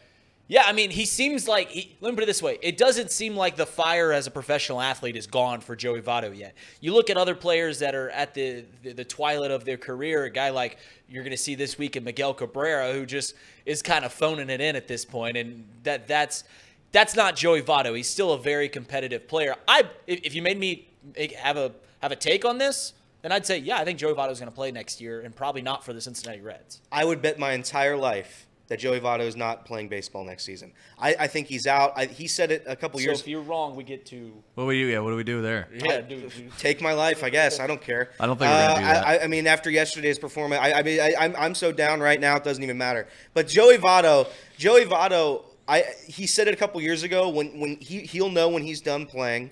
I think Trace is right. That IL stint, I think that's a phantom IL. Shout out Kevin Newman, gastritis. I think it's a phantom IL. I think it was he wasn't playing good. Why are why why are you here? I think Joey Votto knows it's time to end. He's certainly not going to sign a deal with anybody else. There's, I mean, there's, there's, there's no team unless, like Reed said, unless they're a bad team that just needs a, a name on the door, like the A's in the beginning of Moneyball. They just need David Justice's banner on, at the top of the stadium to bring fans in. That's the only scenario where, where a team would offer him a deal. And Joey Votto would not go to a losing team. Joey Votto's not going to the Pittsburgh Pirates. I promise you that. Joey Votto will ride off to the sunset. He, he's a great player. I think if there would be a chance, a glimmer, if the Reds offered him a $2 million, $3 million deal to stay in Cincinnati for one more year, I think there is a chance he would stay here. Other than that, he is done. Toronto's not offering Joey Votto uh, a deal next year. There's no team in their right mind that would offer this guy a deal. He can only play against righties, and even then, he hasn't been that good. So uh, there, there, there's just no there's just no scenario where Joey Votto plays next year. If I'm wrong, I'm wrong. Reed will take me out back. But uh, other, other than that, uh, the, Joey Votto's done. But I mean, it's not a bad thing. He gave us he gave us 18, 19 years, whatever it was. I'm happy with Joey Votto. I love Joey Votto. Joey Votto is my favorite Red of all time. The shit that he's had to endure in this city with the fan base discrediting him because he was paid $20 million. A contract now that would be laughed at if you paid a good player that. So I, I, Joey Votto deserves a statue. He will receive a statue outside of Great American Ballpark. He has done nothing but eat shit in this city from the fan base, who quite honestly has disrespected him for most of his entire career. So Joey Votto, shout out Joey Votto. He hasn't had to endure one of the worst franchises in the MLB for the past 20 seasons, and he and he just sat there. He took it like a pro. He was professional. He's every guy in the clubhouse's favorite uh, teammate. This is my guy, Joey Votto. So I'm going to enjoy the last 17 games, like Trace said. This is this is it for Joey. I'm hoping it doesn't end in 17 games. I'm hoping they can figure it out. I'm hoping the offense can wake up. I'm hoping the starting pitching can get a little bit healthy. I want Williamson. I want Ashcraft. I want all my guys back. And if that's the case, I think the Reds can make the postseason. But right now, these this is the last 17 games for Joey Votto, and I'm more than okay with that. He's given us everything he's had. Are you guys okay if the Reds don't make like like where's the expectation as Reds fans about the end of this season? Like like I feel like crap right now because the Bengals lost a week one game. Like where where is your guys' emotions wrapped up to the, the end of this season? Well, I, I- I'm going to tell you mine because right now it seems like it just seems dead. And, and I'm not saying like the, the chances are dead. I'm not saying the team's dead. It, it with with all with all the BS that the Reds have had to deal with for the past I don't know three weeks now, four weeks, injuries, coronavirus being the only team being tested for coronavirus in 2023, uh, with Noelvi Marte taking practice balls to the face from from our shortstop. I, I think all that's happened here, it's just tough to get up and watch these Reds games and be like, yeah, I'm excited to watch this team. It's this is a team that's trying to survive day by day, pitch by pitch. I don't expect them to make the postseason. I would be shocked if they did at this point. But it, it's it's it, it's it almost feels sad at this. It just like it just we're slowly going down at this point. So that's that's where my vibes are. They're not high. I'm not. Well, gonna, the not, good they're not news is is that I think much of this is based off the football game that got played yesterday for some of the Bengals and Reds combo fans. Okay, I, I'm at a point now where the Reds, Seth asked in the chat, w- w- we need to talk about what it is that the Reds need to do to make the postseason. The truth is, is they probably need to win 84 games, 85 games, 86 is a guarantee. But I think 84, 85 wins. How do you get to that? It's simple to me. It's simple, and I just it's it's everything I just said they need someone and or someone as in plural maybe two to get red hot. This team has to play over their head just one more time. You want to get yourself fired up? You want to you, you want to make yourself feel a little bit better? There's 17 games left people. 17 of them and they're one and a half back and they're not playing that many good teams. Period. They're chasing the lowly, non scared, you shouldn't worry about them, Diamondbacks. Okay? They hold a tiebreaker over them. And oh, who's the other team? The Marlins. Don't hold a tiebreaker over the Marlins, but they do hold some weird tiebreaker, which is who has the better record in their division, which is why the Cardinals series stinks, if we're being honest. You got to start winning some of these series, especially against the lowly Cardinals. But it's a it's a long season. I'm not going to let the fact that they lost two or three against the Cardinals make me feel as if this team isn't capable of getting hot one more time. Joey Votto, I'm telling you right now. I seen in the chat earlier somebody saying, "Well, everyone thought Albert Pujols was done, and then he went back to St. Louis and he and he revived his career. He didn't revive nothing. He got hot for a short amount of time, and by God, any great baseball player has it in him just one more time. You've heard the old song, I'm not as good as I once was, but I'm as good once as I ever was. That's what we need out of Joseph Votto. That's what we need. And by God, if we don't get it, so be it. But I'm telling you, it wouldn't it wouldn't shock me if that's what the universe put right in front of us.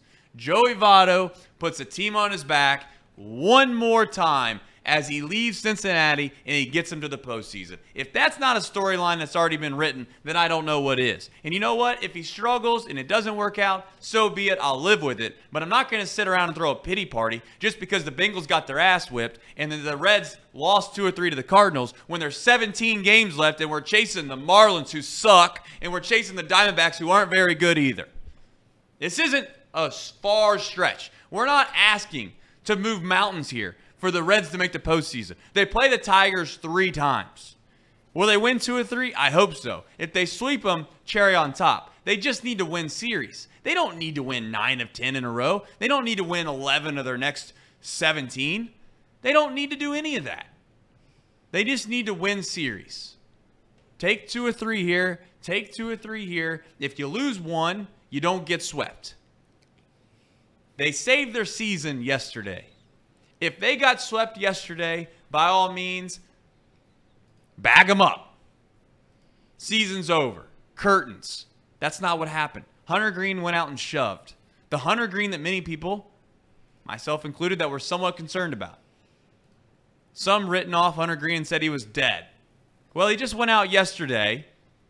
He just went out yesterday and, and he and he made he made what is quite frankly a very good start. You want to say it's the Cardinals? Go ahead. That's fine. You want to downplay what he did? Go ahead. That's fine. But he but he went out there in a meaningful game, like it or not, in a pennant race, and basically carried the load. So I hope I make you feel better when I say that. This when I, when I, when I- what I was getting at before wasn't so much saying this is the last 17 games because the Reds are sucking and they're not going to make the postseason. It's just you know sometimes I look at my kids and I think to myself in small spurts of time that you know what I don't appreciate this enough. I don't appreciate it enough. My kids are I literally see my kids sometimes and I think I don't even remember what they were when they were 2 years younger than that. I got a I got a soon to be 12 year old. Well, may- 11 we'll say 11, right? And I got a I got a 3 year old. And sometimes I look at the 3 year old and I think I don't even remember what my 11 year old was like at 3. I don't remember any of that. So when you get a little bit older, you realize, okay, I'm just gonna soak this in. I'm gonna take it for what it is. I'm gonna enjoy it as much as I can. Maybe I'll maybe I'll look back and think I won't enjoy it enough, but I'm gonna try in the moment as best as I can to enjoy the last 17 games of Joey Votto. You should too. Don't let the distraction of the playoff race get in the way of assuming and appreciating what Joey Votto has been in not only as a career here, but what he could possibly do for the end of the season. Simple as that. Are the Reds dead? Of course they're not dead. They're a game and a half back. And I know you can always say this, and we've been saying this all year long to make ourselves feel better. We've been doing it all year long. If I told you before the season started that if the Reds were 17 games left and they were a game and a half back of the wild card, we all would laugh. We'd all go get drunk. We'd all go call our friends, and we'd be smoking cigars. And guess what? That's where we're at. So I'm not going to feel bad about it. And I'm I'm to your point, Reed, to answer your question in a really long-winded way. I'm not I have no expectations about it. Of course it's going to hurt a little bit if they don't make it. Right. But but I'm not going to be devastated about it. In fact, I'll be excited. I'll actually consider going to Reds Fest. for to, to focus in on the, the point I was trying to make earlier about looking at wins and, and and thinking like, oh, we didn't play well enough. That that you rang all the points about being a fan is fun because you watch the games, you get sad when they lose, and you get excited when they win. And if you start looking into how they win, you start looking at that, then you're then you're robbing your fandom of of joyous moments. You're robbing your fandom, and that's what you're saying with Joey Votto. Like you, you're, you're here in September baseball. That's what everyone, all all Reds fans, that's what all baseball fans say. Like we just want to be playing meaningful baseball in September, and you're here. And if you can't just breathe in and take it in and, and have the joyous moments and roll with the bad the bad moments and get sad when they lose and happy when they win, then what's the point? What's the point of being a fan in, in, in period? What's the point of that? to win. I'd like to win. I mean, I, I this. what I I mean, this story said. this story's cool. This story's fun. When I went to the University of Toledo, it's cool. School spirit's great. But if I'm gonna if I'm gonna wake up and say that their season has any sort of relevance or matters at all, then it doesn't. Right? At some point, you have to show up. You have to win. I don't. I mean, I, at some point, it does matter how you look. When, when you're playing a sport, it matters how you look a little bit. The Reds have looked bad for a long time now. Elly De La Cruz has looked like one of the worst players in the sport. Truly. And again, I'm not trying to be negative. I'm, I know I'm negative Elliot, today. It's partly because of the Bengals and, and the weekend, whatever. Haven't won a bet in a month. But this is this is it. I mean, I mean, it's great that Joey Votto, I, I, all these romantic storylines. How can you not be romantic about baseball? I get it. But at some point, it's like I haven't seen a championship in my life, and really, I haven't even been close. I'd like to see one. You've Well, been that's- close. and- and- and- You've and- been close. Yeah, I was gonna say. I've been close once with the Bengals. It's true. I was I was I was I got to a Super Bowl with the Bengals. But the Reds two minutes away. The Reds, the Reds. I'm not gonna lie. The Reds are my favorite team. They'll, they'll always be my favorite team in the franchise. Nick Kirby hates this. Nick Kirby hates what I'm about to say. He wakes up and he hates this thought. But the Reds have been one of the worst franchises in the sport for the past 25 seasons. They have been, and it sucks. So when I'm one and a half games out and we're losing to the Cardinals who don't have pitchers or players, yeah, I'm going to get mad. It matters how you look at some point. I think you're one series loss away from ending this season. At some point, you have to beat the Cardinals. You have to beat the Tigers. You have to beat somebody. You have to win series, like Trace said. And, and until they do it, until I see it, I'm not going to believe it. For, for what it's worth, is you you I, I think you're on board with what I'm saying. I think I am too. I'm just negative. No, I think I'm just on- sad. Well, it's it's because you're saying it matters how you look, but then you say we just want to win ball games. If you remember when the the, the, the Reds took four of five games against the Mariners and the Cubs, they didn't look good. They didn't look good, but you didn't care because you're a fan that just wants to get excited when they win. They did not look good in that five game stretch. They didn't, but they stole five out of five, four out of five. And that's what being a fan's about. That's what I'm trying to beat. The thing is, it doesn't matter how you look. It matters if you win. It matters if you win and when you lose. That's all that matters. It doesn't matter what the win looks like. That's a And very you know fair that. point. And you guys know that because you guys were so excited after but they won four out of five games. Yeah, but here's the issue with that. No team that's ever won a championship, competed for a championship, wins like, oh, miracle win after miracle the win after miracle 2019 win. Nationals. I, The I- I- 2021 Atlanta Braves were under 500 at the trade deadline. yeah, but then they went in, on the most unprecedented, dominating run the sport's ever seen. They destroyed the back half of that season. So I, my point is, at some point, I'd like I'd like the Reds to dominate, and, and until I see it, I won't believe it. It sucks, but that's the, that's where I am right now. I'd like to see the Reds look good when they play baseball. They have not looked good for a very long time. And you know what? That may be the most optimistic take you could have is that they've not looked good for a very long time. What does everyone always say in sports? You want to play your best baseball at what? The end of the year. This Reds team could have won a World Series if it was held in July. They could have. They're the best team in baseball for three weeks. They have it in them somewhere. Maybe it'll never come back again. Maybe it was like the first three holes at Woodland for Elliott. It's just, it's there, Oh, what a shot! but then it's gone. I mean, what a shot that was. But it could be there. That's the good news. Is it could happen. If this Reds team can find a way to get some positive momentum, they go into the playoffs red hot. It feels like they're due is what I'm getting at. Doesn't it? It kind of feels like the Reds are due because they've not played good in a long time. And by good, I mean like the team that we thought that we had had when we were playing the Atlanta Braves. It's funny that we harken back to a series that we lost to remember the times when we were good. But that's what they are. That's what they were then. We'll see if it can happen again. All right. Uh, the the Reds are are what they are. Uh, I think we've we've discussed them long enough over the weekend. I get that uh, to a certain extent. To a certain extent, you could you could say that the Reds are uh, the biggest thing there is to look forward in Cincinnati sports, but that might be lying because the UC Bearcat football team, Elliot, I want a hot take from you.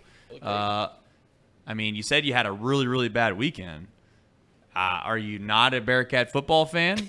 Because, like it or not, hey, get- they tried like to give it that or ga- not, tried to give that game away, but they- yeah. oh, here we go.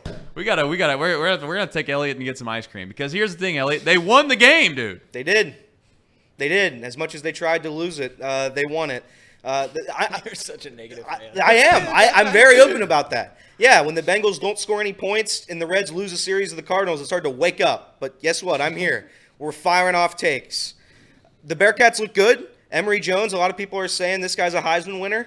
Uh, I, I'm certainly going to say it. Emory Jones, Heisman winner. Looks very good. There, there was one of the best catches I've ever seen in that game. Uh, back corner of the end zone. I forget who caught it. Um, but Emory Jones with a dime. They look good. They look good. They're going to beat Miami. Shout out to Miami. Uh, they there's certainly a game on the schedule. They're going to win that, and like Trace said, they're going to be undefeated heading to Oklahoma. If the Bearcats go undefeated this year, they will be in the college football playoff. So there is that. Satterfield's looked infinitely better than I thought he would. Emory Jones looking infinitely better than I thought he would. Half the team's looking infinitely better than I thought they would. This is this is fun. This is a fun time to be a Bearcat football fan. Do I think they're going to make the college football playoff? No, I think they're going to collapse. But right now, right now, there's still hope. A lot of hope. Hey, if, if you took uh, the over on on UC's win total four and a half, it looks good. I mean, they they they they, It stole, does. they, they they stole one of that that one of those games Yep. that when they were doing four and a half, they were not thinking that Correct. the Bearcats were going to win a game against Pitt. I think the schedule's going to get brutal here coming up. But yeah, I, I, you win, you go three and zero to start the season. Nobody can complain about that. They've really done. I mean, they haven't done anything wrong. Satterfield's gotten them up for each of these past two games. Emory Jones has been great. Dontay Corleone, great. Bearcats look good. Bearcats look very good. Two home games in a row, play play their biggest rival and, and maybe the biggest rivalry in all of college football, in. Miami Some versus saying. UC. Some are saying. And then you play Oklahoma for your first Big 12 game. Yeah, for those that are that are interested, uh, UC plays Miami obviously at night here, Nippert night. There will be a Chatterbox Sports Bash on Short Vine uh, this upcoming week, and after that they play Oklahoma, followed by BYU, Iowa State, Baylor, Oklahoma State, UCF, Houston, West Virginia, and Kansas. I'd argue you say it's a gauntlet. If you had to say right now, without a shadow of doubt, it seems like over four and a half seems pretty safe. I mean, I Yeah, it does. I I, I, I do think yeah. that Miami. Now, to be fair, I think Miami's better than than than what the average person would probably perceive them to be. Yeah. Uh, in fact, I'd, I'd I'd argue that last year Miami was every bit of in that football game at Paycor Stadium, and Miami could have won that game. So if you're a Red Hawk fan, uh, I think that there is some hope there. Do you go into Nippert at night and win? Usually, probably not. But if there was ever a time to do it, it's probably in a situation like this where you have a team that maybe is feeling themselves a little bit. Maybe they think they're better than they really are. You come in hungry and you take what's yours. A la what happened in uh, a Cincinnati football game over the weekend, just happened yesterday. So happened at 1 o'clock in Cleveland. Thanks. Um, I think there's a good chance UC beats Houston. I think there's a good chance UC beats Kansas, UC's West Virginia, uh, Baylor, BYU, Iowa State, Oklahoma State, UCF, and Oklahoma are the games that I think they definitely lose. They could prove me wrong, but there is a good chance that UC has a has a bowl season, a bowl eligible season, which is I guess what you dream of in college football if you're not Alabama. For what it's worth, UC 15 point favorites against Miami this Saturday, so over two touchdown favorite. And they win this game, you just got to go in terms of getting getting over that win total. Just got to go what? 2 and 7 for their last 9 games? Yeah, and listen. The, the other thing, I the thought I had too uh, yesterday, as I was kind of thinking through all the different types of topics you could discuss during a during a sports talk show on Monday. Uh, one of them was, what is Scott Satterfield's kind of mo? Like, who is he? Because he doesn't look and appear as if like he's a Deion Sanders, right? You know what you're getting with Deion. Satterfield kind of comes off as a little more corporate, but then when you see him behind the scenes, a la the locker room celebration, and for those that didn't see it, he had glasses on, he was doing the dance, he was having the fun in the locker room, et cetera, et cetera, et cetera. You can win and have a really good program with guys like that too. You know, it doesn't always have to be the uh, the, the the flamboyant, outside the box thinking, crazy offense looking team. Because it does seem like that gimmick usually wears off eventually, and that program goes south. I could see Satterfield, and again, this is maybe again overreaction Monday as usual. I could see Satterfield finding a groove at Cincinnati and running a quote unquote good program. I think it's unfair to expect college football playoff type stuff, quite frankly. I think that was a, and again, I'm not trying to be super pessimistic here, but it was a little flash in the panty. It's a little flash in the panty. You had one unbelievable recruiting class that came through at the exact same time. A lot of hard work, and when you work really, really hard in life, I've realized you do also get a little lucky. You create your own luck. So I'm not trying to say it was all luck in what Luke Fickell did. But what I am saying is that I think a lot of his hard work allowed them to get a little bit lucky, and it was a little bit lucky in what they needed to have happen to make the college football playoff. It's just unrealistic to have that even somewhat near the relevant topic of conversation or make it a relevant topic of conversation about college football playoffs and UC football. Maybe when they expand to 16 teams eventually, then we can have a reasonable conversation if it's realistic for UC football to get in the college football playoff.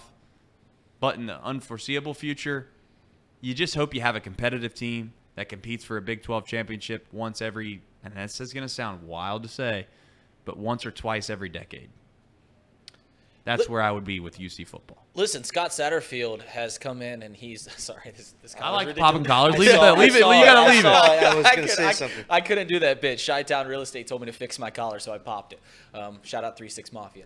Um, but Scott Satterfield, he, he's come into maybe the best situation as as a Bearcats coach that any coach has ever had. And, and the reason I'm saying that is because for the first time ever, the Bearcats have some legitimacy as a as a college football team. You know, for, for a while there, they were thought of as a stepping stone. You know, the Brian Kelly era. era um, who's the guy that went to Michigan State? What's what's uh, D'Antonio? Yes. D'Antonio, D'Antonio. Brian Kelly. It was just a stepping stone, right? No one legitimately thought UC football was a top tier program, and they're not quite there yet. But a few things happened right before Scott Satterfield took over. First off, they make the college football playoff. They're the first non-power five school to make the college football playoff. Then they join a Power Five conference in the Big 12, which correct. gives them which gives them legitimacy. And on top of that, going back to what I always say about expectations, they're very low with Scott Satterfield.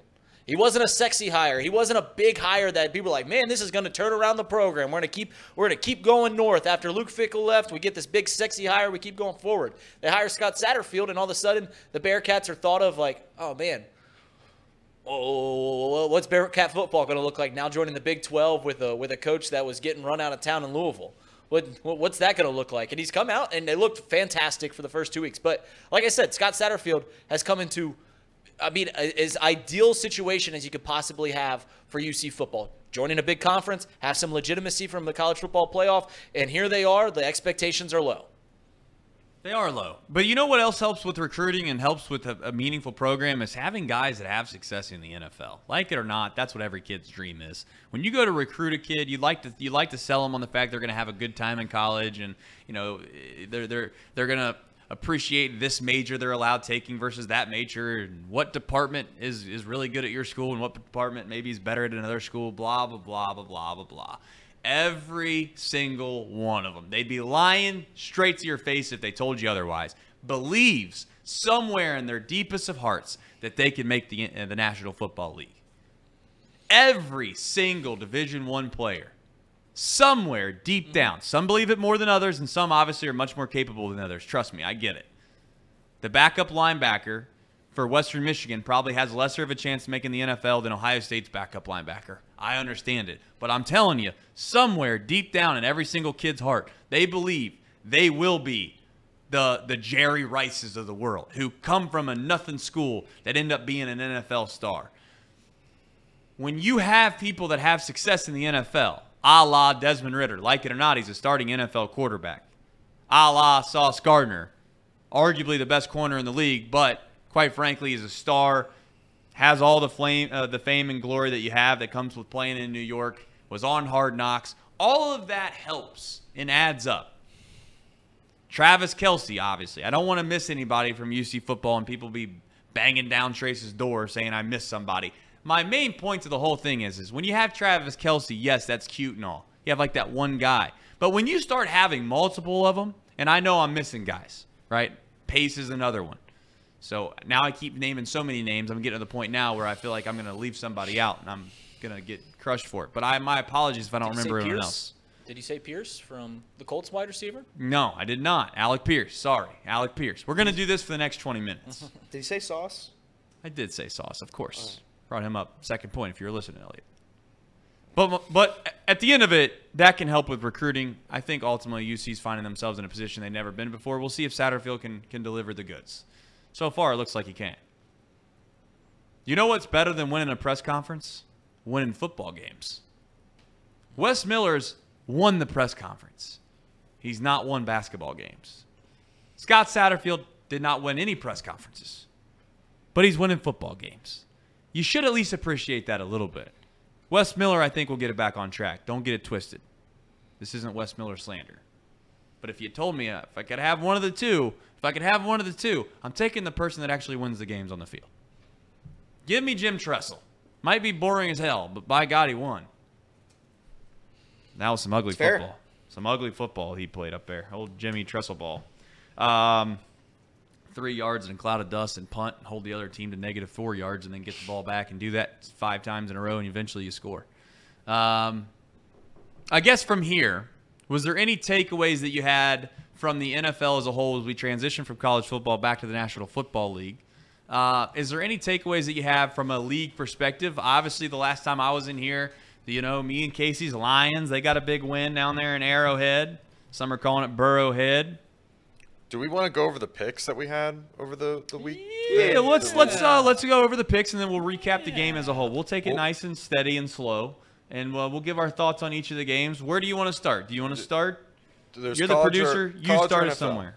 You you choose college or NFL. And I'll- NFL. Let's do NFL. We can do college tomorrow if we don't get to it. All right, let's get this one out of the way. All right, we've uh, beat this dead horse about as well as you can. I hate to Congratulations, be right. Congratulations, Trace. I hate to be right. okay? Congratulations. I'm sorry. Bengals minus two and a half. So was we all we all drop 0 and 1. Trace 1 and 0. Cal, Yep, Cowboys are good. I tried telling you. You know, it's it's like it's like I tried telling you. The Cowboys are really good. They're really good. They are. And if you don't believe it, I hope you believe it now. Cowboys defense is the best defense in the league. I think that's I think they cemented that last night. Cowboys defense is scary. And if Dak Prescott can figure it out, Dak Casey said it earlier in the show, Dak Prescott did nothing. I mean, he did absolutely nothing in that game. They won by 40.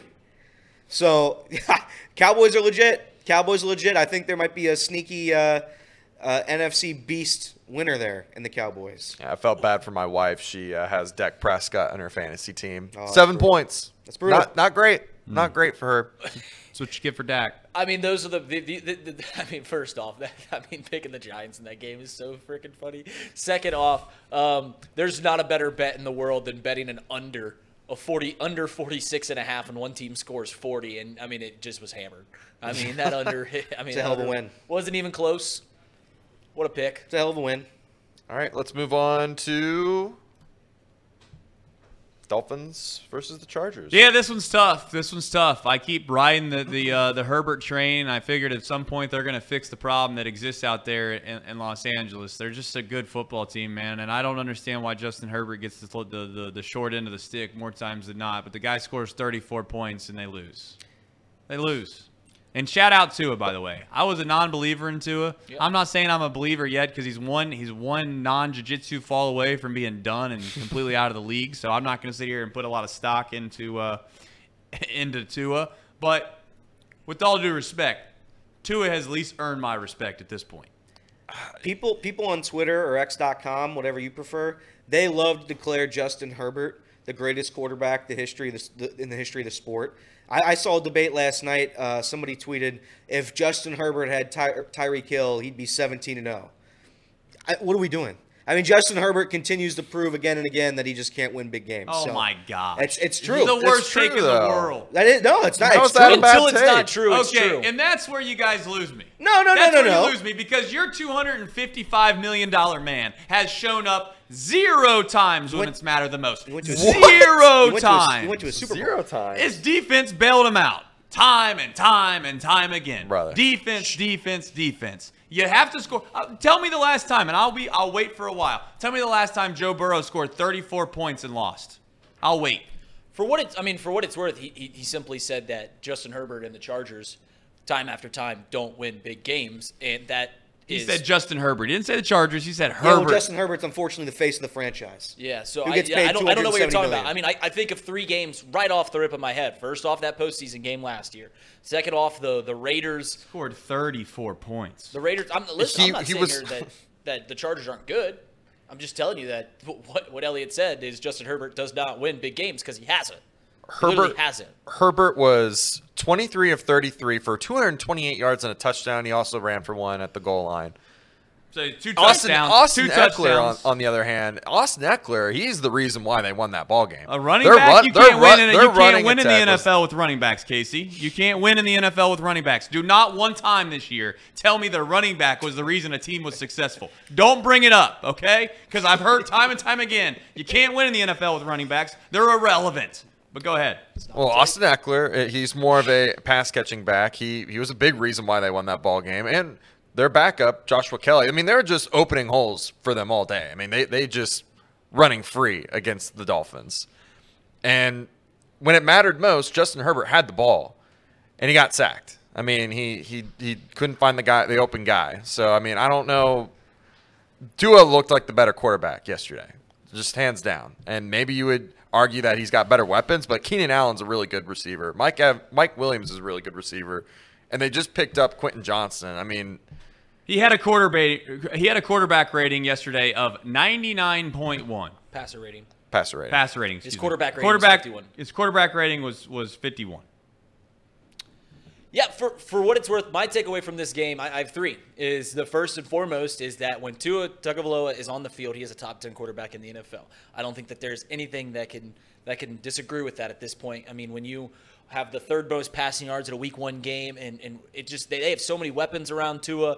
You know, when he was in college, he was a great quarterback. Like all these things, Tua when he's on the field is a top 10 quarterback, bar none. Secondly, is that I think the AFC East is the best division in football now. I mean, I think there was a few that, that could that could argue with it, but between the, the Dolphins, the Bills, um, the Patriots almost beat the Eagles despite giving up two touchdowns. Start despite going down 16 nothing, they almost beat the Eagles yesterday. I mean, that that division's just a, a very good division. And the third thing is is I don't understand the Chargers. I don't understand Justin Herbert because Justin Herbert has the best arm in the National Football League at this very moment, and he checks down more than any guy I know. It's it's it, it seems like a misuse of his talent that he has a cannon for an arm, and so often than not they're just dumping it into the flats. They're just dumping it out for three yards. It just seems like they're not using him properly.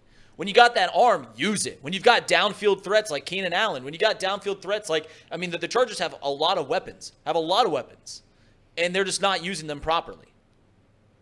We'll see what ultimately ends up coming of the Chargers. I still believe in them, but uh, but I'll take my L on this one. But I'm not going to listen to someone tell me that the reason they lost 36-34 is because Justin Herbert wasn't good enough. That's hilarious. We'll keep it moving. I didn't say it was Oh, good. What's just- the next game on the list? Wow. Oh, the Packers played the Bears. Uh, what happened? It's exactly what I've been trying to tell you. What happened? I've been telling you the same stuff on this damn station for a long time. Everyone wants to say toxic Trace, make fun of Trace. Justin Fields sucks, okay? He sucks.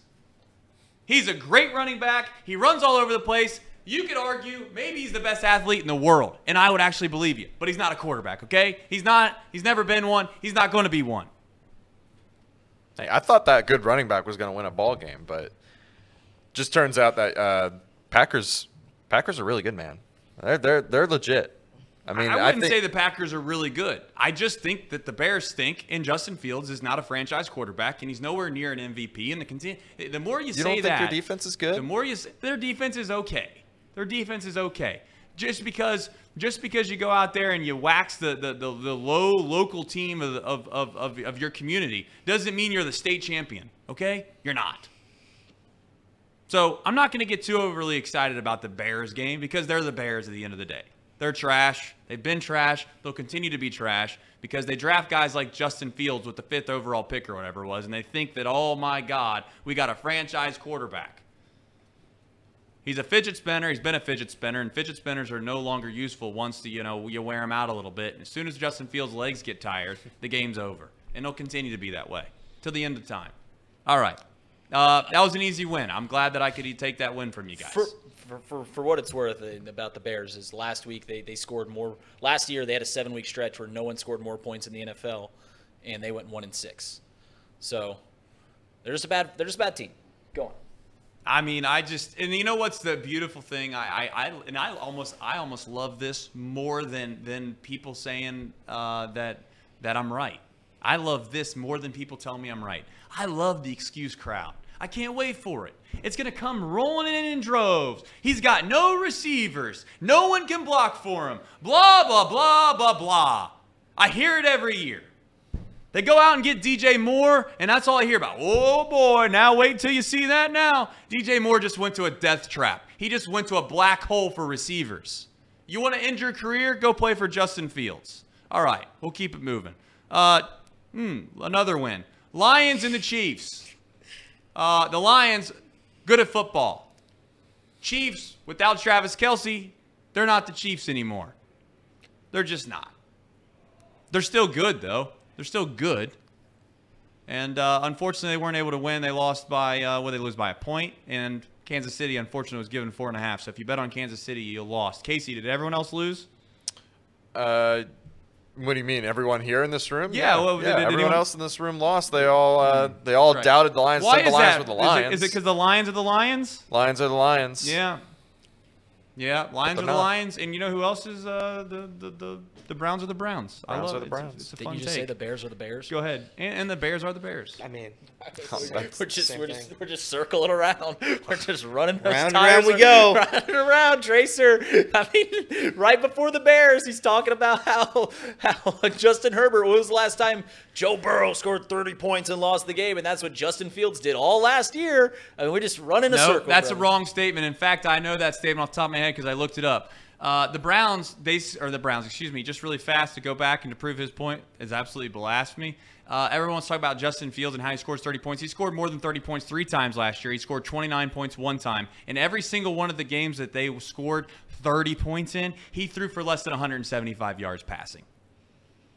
Every single time that the Bears have scored more than 30 points. So many times that all these people want to tell you about about Justin Fields, he threw for over 175 yards zero times as a quarterback in the NFL. I keep it moving. All right, let's move on to college football. We'll start with uh, UCU with a big win. Nice. I was wrong about that. Trace doesn't know college football. there we go. Love that. There we go. Good for good for Cincinnati. Pitt will always pit.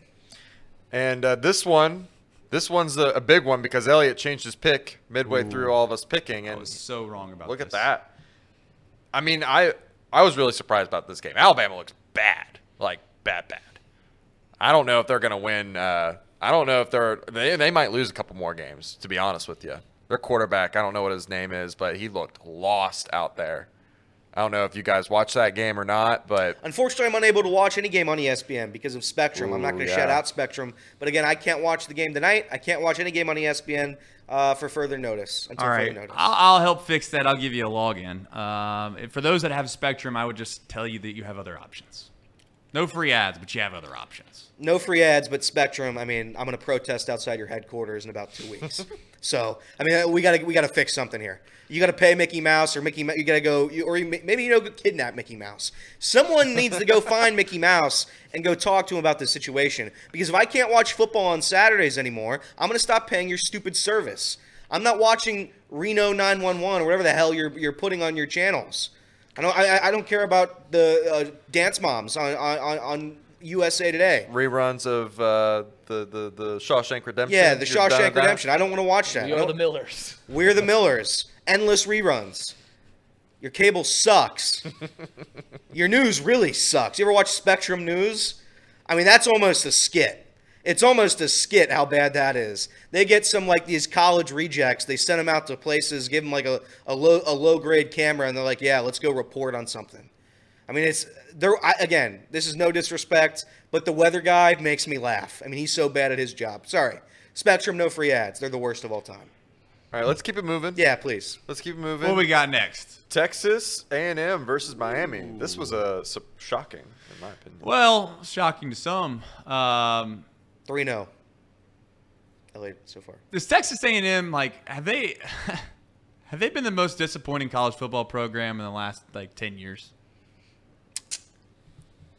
Amount the amount of money they put into that program. Yeah, I mean, they're up I mean, there. honestly, they they're getting those boosters have to be pretty pissed on their ROI, right? I'm, I'm trying to think of another one, but I can't think of one. I think Texas A&M. I mean, Ohio State's close. Ohio. eh, no. Playoffs. Yeah, no. I just Michigan. want- I just may- want Maybe, to be maybe, maybe Michigan. Maybe Michigan. Michigan. Michigan. Uh, Michigan's worse. I- Michigan's been in the playoffs twice. Yeah, it's fair. They beat Ohio State two times. That's that's that's that's doing pretty good. I guess you could say As of Jimbo late. Fisher beat. Auburn. What about Auburn? No, Auburn's no. Auburn was good for a while. Yeah, I guess Texas A&M. But you got to realize Texas A&M. The reason I bring this up is because they spend so much money. It's not just like that. It's not just that they're supposed to be good. Like, you know, you could argue that Notre Dame is is is one of those programs that maybe. I would even say Notre Notre Dame's been very relevant. I don't know. I'm trying Yeah, to think po- maybe Nebraska. Nebraska. Nebraska's a team that you could argue maybe. I don't know. Cornhuskers. The, corn, the Cornhuskers are are literally a, a- a sitcom. Like that is that is. I, I've never been more convinced that college football is scripted after watching Cornhusker football because you cannot be that bad unless you're trying to be that bad. I mean, what, what are they doing? I Should mean, we what just is jump going on that over in? Nebraska? It's very unserious and it's very sad because I think Tracy Tracy Jones said it the other day. There's just nothing to do in Nebraska. These people get up uh, in the fall and they're like, "All right, in a, one week from now, we're gonna play another college football game, Nebraska," and they lose time and time again. It's just sad. it's I mean that game was so funny. I mean legitimately so funny when they're just trying to hand the ball off and a fumble happens. It's terrible. A power 5 former powerhouse in college football can't hand the ball off. What is that? I mean that's that's a joke. That is a sitcom. Well, you got the high flying, the big time. Coach Prime coming into Colorado. Haven't won, you said, a football game in what has been basically 20 years, and sure enough, they knock off the powerhouse to be that is Nebraska. I thought you were now. I thought I, Nebraska had me fooled. I thought they were back. I thought that for sure Coach Prime was going to get a little taste of his own medicine, and that's just not what happened. So you know what? At this point, I'm going to sit it out. I'm going to sit it out. You're not going to hear me say that Colorado is not legit anymore. I'm not going to be a hater. I'm going to sit on the sidelines and I'm going to say, you know what? I might root for Coach Prime at this point. I know he's probably going to have a humble, a humbling situation happen at some point in one of these college football games because it's just hard for me to believe that they're this good this fast. But I tell you what, maybe when you bring your own luggage, there might be something to that. There might be something to that. But can we talk about Colorado for just a second? I mean, congratulations to all, all, all of you guys except for me and Reed. Uh, but got one I was right. four zero by the way. I'm four zero. Well, so we, far. we got one more game. all right, go ahead. We'll, we'll do the last game. We'll, I want to get back to Colorado. One last game. It's not really a big game, but I just Ooh. remember uh, I wanted oh? to change from Tulane to Ole Miss, but I was too lazy. That one backfired. Yeah, it didn't work out for me with Tulane. I thought that the Green Wave were going to be something better than they were. Shout Did out Ole Miss go, I literally did not watch that game. They covered. well, Do we want to go over the records really quickly before going into Colorado? well, I, I didn't see. I actually, to be to be fair, to be to be fair, uh, five and zero. Ole Miss smacked Tulane, correct? Yes, Yeah. tw- uh, 37-20. Yeah. Okay. Here's El- the thing with Colorado. Can we talk? went, Elliot went five and zero. So, I- I- so hey, if- hey, if- whoa, if- if no one whoa, knows- whoa. hold on, hold on. So here's the standings right now. Trace, you didn't you didn't bet last time, or you weren't picking last time. Yes. So you went five and five for the week. Okay. Reed, you went six and eleven. Well, you're you went you went three and seven. Mm. You're six and eleven now. Mm. Elliot went six and four, 10 and seven now. I went five and five, went nine and eight. Tom went four and six, six and eleven now. So you're saying Elliot's the best? Elliot is currently in hmm. first at ten and seven. I'm in second at nine and eight. Don't let me get hot. Sure enough, Elliot's going to let us know that he's winning, and that's fine. I like that out of him. I like that out of him. And we said the Um, loser gets fired, right? Loser, loser gets fired. Um, Maybe- maybe that's the what chat you will get their said. wish. That's what you said. Here's the thing, though. Let's talk about Colorado for just a second, okay? Because I was in this camp that Colorado can't be all that good. There's no way they can be that good. Can we at least level a little bit here and say that Shedeur Sanders might just be the best player in college football? And if it's not him, it might be Travis Hunter. I, I know that sounds outlandish. I know that seems crazy. But I'm going to throw out another hypothetical. And I know you can't do this, and hypotheticals are, you know, if ifs and buts were candy and nuts, we'd all have a jolly good time, as they say. But if Deion Sanders, Coach Prime, as he'd like to be called, went to Florida State, now Florida State's doing unbelievable under Mike Norvell, I think is his name. So I don't want to downplay what Florida State is. But if you took the talent pool that is Florida State and you add in Sanders and you add in obviously Hunter, who was going there already, like they might be the national champion. And I'm not suggesting that Colorado can't get to that because maybe they can. But at what point do we start giving the coach's son like some real credit around here? This isn't daddy ball. This isn't daddy ball. This dude's just better than most quarterbacks that I've seen. Now, is it a flash in the pan? Maybe. Am I overreacting? Possibly. But I actually think this kid might be the best quarterback outside of outside of I guess Caleb Williams in the entire country. Have you seen him play enough? I mean, I know I'm throwing you guys on the spot. Have you really got a chance to watch him play a lot, or no? No, he's got the seventh best odds to, uh, I guess sixth best odds to to win the Heisman. So Yeah, I, I can't add too much on him. Again, I think uh, I, I think Colorado is very good, but I, I think they're going to come back down to earth at some point. I think I think this swagger, I think this hot streak they're on, I think it'll be it'll be it'll be calmed down here soon. But like you said, Sanders is very good, Hunter's very good, Heisman Heisman front runners. So shout out Deion. Deion gets it. I just don't know if I just don't know if I should buy the hype or not. I guess I am. Some people in the chat are screaming and yelling at me, telling me to calm down. It's only been two games. It's more fun to buy the hype. It definitely hype. seems like it. I just don't understand how how you could possibly watch that and say, okay, like there's not some real merit here. this isn't luck. These guys might just be actually pretty decent. Coach Prime might be onto something. It's almost weird that the guy that played in the NFL at an elite level knows something about football. It's almost like working the food chain, up the food chain, up the corporate ladder for a really long time produces results like Butch Jones. And guys that have been elite their whole life, like Deion Sanders, just so happens to be really good at being a head coach too. Well, I don't know. If you look at his schedule here, he plays Colorado State this week. Nah. He plays Oregon, who's ranked 13th, USC, who ranks 5th, UCLA a couple weeks later, ranked 24th right now, Oregon State 16, Washington State 23rd, Utah 12. He's going to have his opportunities to really prove it. Um, I'm going to hold out saying that this team is well, how do we how are we defining legit like a college playoff contender cuz I don't think he's that yet. But I mean, if he beats Oregon and USC, and then Utah, I mean, there's there's a legit chance like they sneak in there, make some noise. I don't think they're that good, Casey, but I mean, I, I guess I'm not gonna I'm not gonna argue it. I'm to Elliot's point. I'm not gonna put my life on it. I'm not gonna put my job on it. I I I genuinely don't know what to believe anymore with Colorado.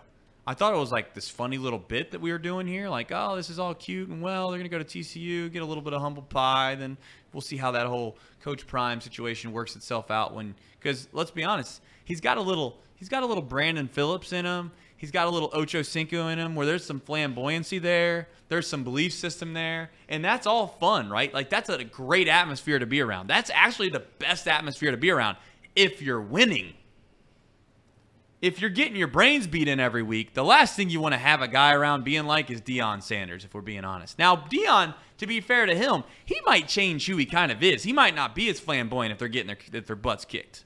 He might not be that guy that comes in the press conferences and just starts calling out Big J journalist after Big J journalist. Right now, that's all fun and well because he can, because they're winning. But I'll be curious to see if that act stays the same if they don't continue to win. And their schedule is brutal, by the way. I mean, I, I, I was looking at it. I mean, even eating beating TCU, TCU was ranked. Uh, not that that really matters anymore in college football, but whatever. They play Colorado State. They don't count. Their program's irrelevant. Then they play 13 Oregon in Oregon. They play number five USC. Then they take on Arizona State, St- Stanford, number 24 UCLA, number 16 Oregon State. They take Arizona at home, number 23 Washington State, and number 12 Utah.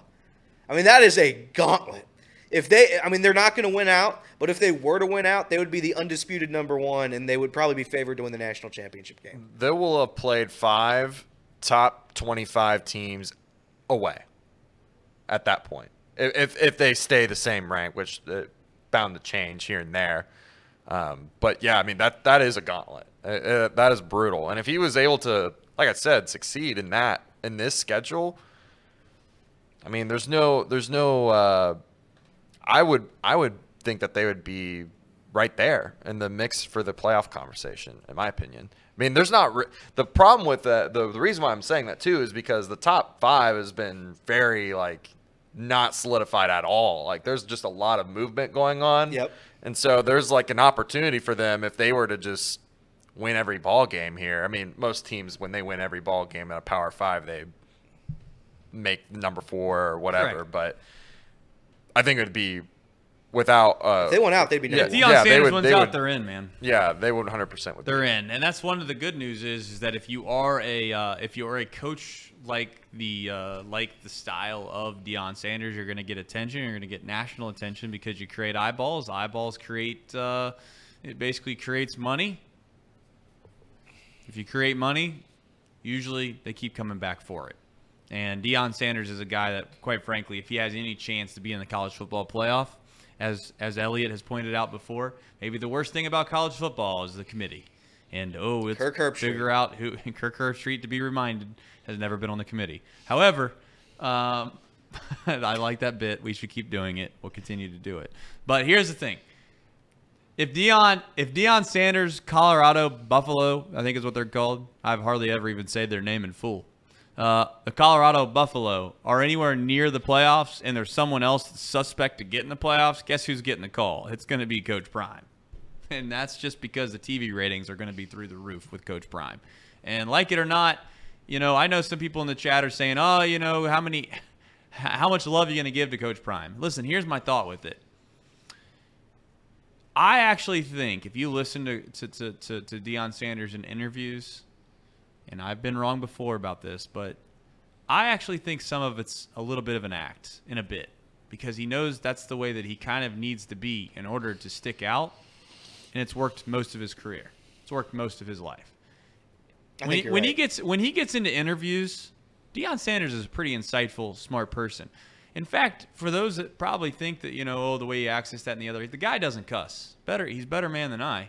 And I'm not saying just because you don't cuss makes you a better person than others, but in general terms, the guy like has, and again, don't want to put him too high on a pedestal here, but there's some moral standards there that are to be that are to be pers- like revered, I guess is the term I'm looking for. Like there's something good to take away from what Deion Sanders has done. If you want to get caught up in the sauce of what he looks like and what he puts on and the persona that he wears, that's fine. But I think deep down, Deion Sanders, uh, I'd love to have him as my coach if I had a program because I think he walks the walk, man. I think he truly loves his kids, and I think that's gonna wear that's gonna bear its uh, case out. And I think ultimately, at the end of it all, he knows something about football. Guy's not just an idiot. So I think he's going to be one of the next big time head coaches in college football. What were your thoughts on Colorado fans storming the field against unranked, unwin or uh, winless Nebraska? When you've only won Yeah, they two or three games in 20 years at your home field, brother, you live your life, man. You do what you want. I don't get caught up in all that. I know that peop some people do, like, oh, you storm, act like you've been there before. Well, if you've never been there before, what's the point of acting like it? Enjoy it, man. Smile a little bit. You don't always have to put on a show. In fact, that's like the one thing if I could go back in sports culture, I could change or I could think about it. It'd be like, have some more fun. Enjoy it. It's an outlet. You know, like you hit a home run, you put your bat down, you act like you've been here before, you put your head down, and you run as fast as you can around the bases. I don't know. I didn't hit many home runs. I kind of wish when I'd have hit the five that I hit that I would have just walked around them because I I could have enjoyed it longer. I, I you know it's like I don't get caught up in this whole notion that you should act a certain way in certain situations just because you want to appear different than what you really are. Now, I, get, I also understand why Nick Saban probably isn't all that pleased over a certain win over a certain team because they've they have done it before and he's experienced that joy before where it just doesn't naturally do it for him to be able to get excited. Colorado, come on. Let's not act like you're not who you've been for a long time. Go storm the field. I agree. I agree. The thing about unwritten rules is that they're not written down. So why would you follow them? They're just not written. Hmm, that's a They're nowhere. bomb. So don't follow them. Love that. Is Colorado's mascot grammatically incorrect? Are they the Buffaloes or the They're the, they're the Buffaloes. Hmm. And is it plural of buffalo? Buffalo? Not gonna lie, I don't know that answer, and I wish I didn't. So it's not. Let's, hey, Trace, So, um, ad reads. we should do them. Yeah, let's do them. Who wants to do them? Casey's got them. Let's go, Casey. All right. The Bengals report is Bum, bum, brought to you by Encore Technologies. Encore Technologies provides IT solutions for a data center world with a suite of services from mobile computing to desktop to data center supporting both centralized and work from home computing modules to improve efficiency and Productivity. great job, Productivity. guys. Productivity. Productivity. Productivity. Productivity. Visit Encore.tech. The path to innovation begins here. And let me tell you about this wonderful, delicious alkaline water. Pahhni Water, That's built it. right here in Hamilton, Ohio. It uses natural limestone filtration, unlike the artificial processing that many other brands use. All the other brands. The result is a healthy alkaline water that is also the best tasting water in the world. You can visit pahhniwater.com. That is P A H H N I water.com, where you can buy this great tasting water. And it's oh. great. It is great. It's the natural limestone filtration for me. That's exactly what it is, Reed.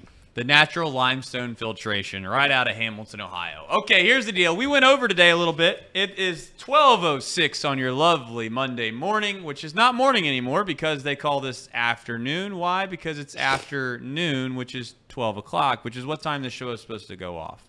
I told you once, I'll tell you a thousand times. We're trying to get better. We're trying to make the show more fun. We got some more segments along the way. Mondays going to be a little tough to get into those segments. Why? Because there's a lot of stuff that happens over the three-day weekend: Friday, Saturday, and Sunday.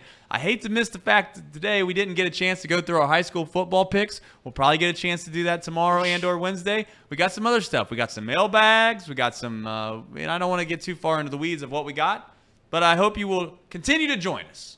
Why? Because we do this show Monday through Friday from 10 A. to 12 P. which means we'll be back tomorrow better than ever 10 a.m on tuesday we'll see you then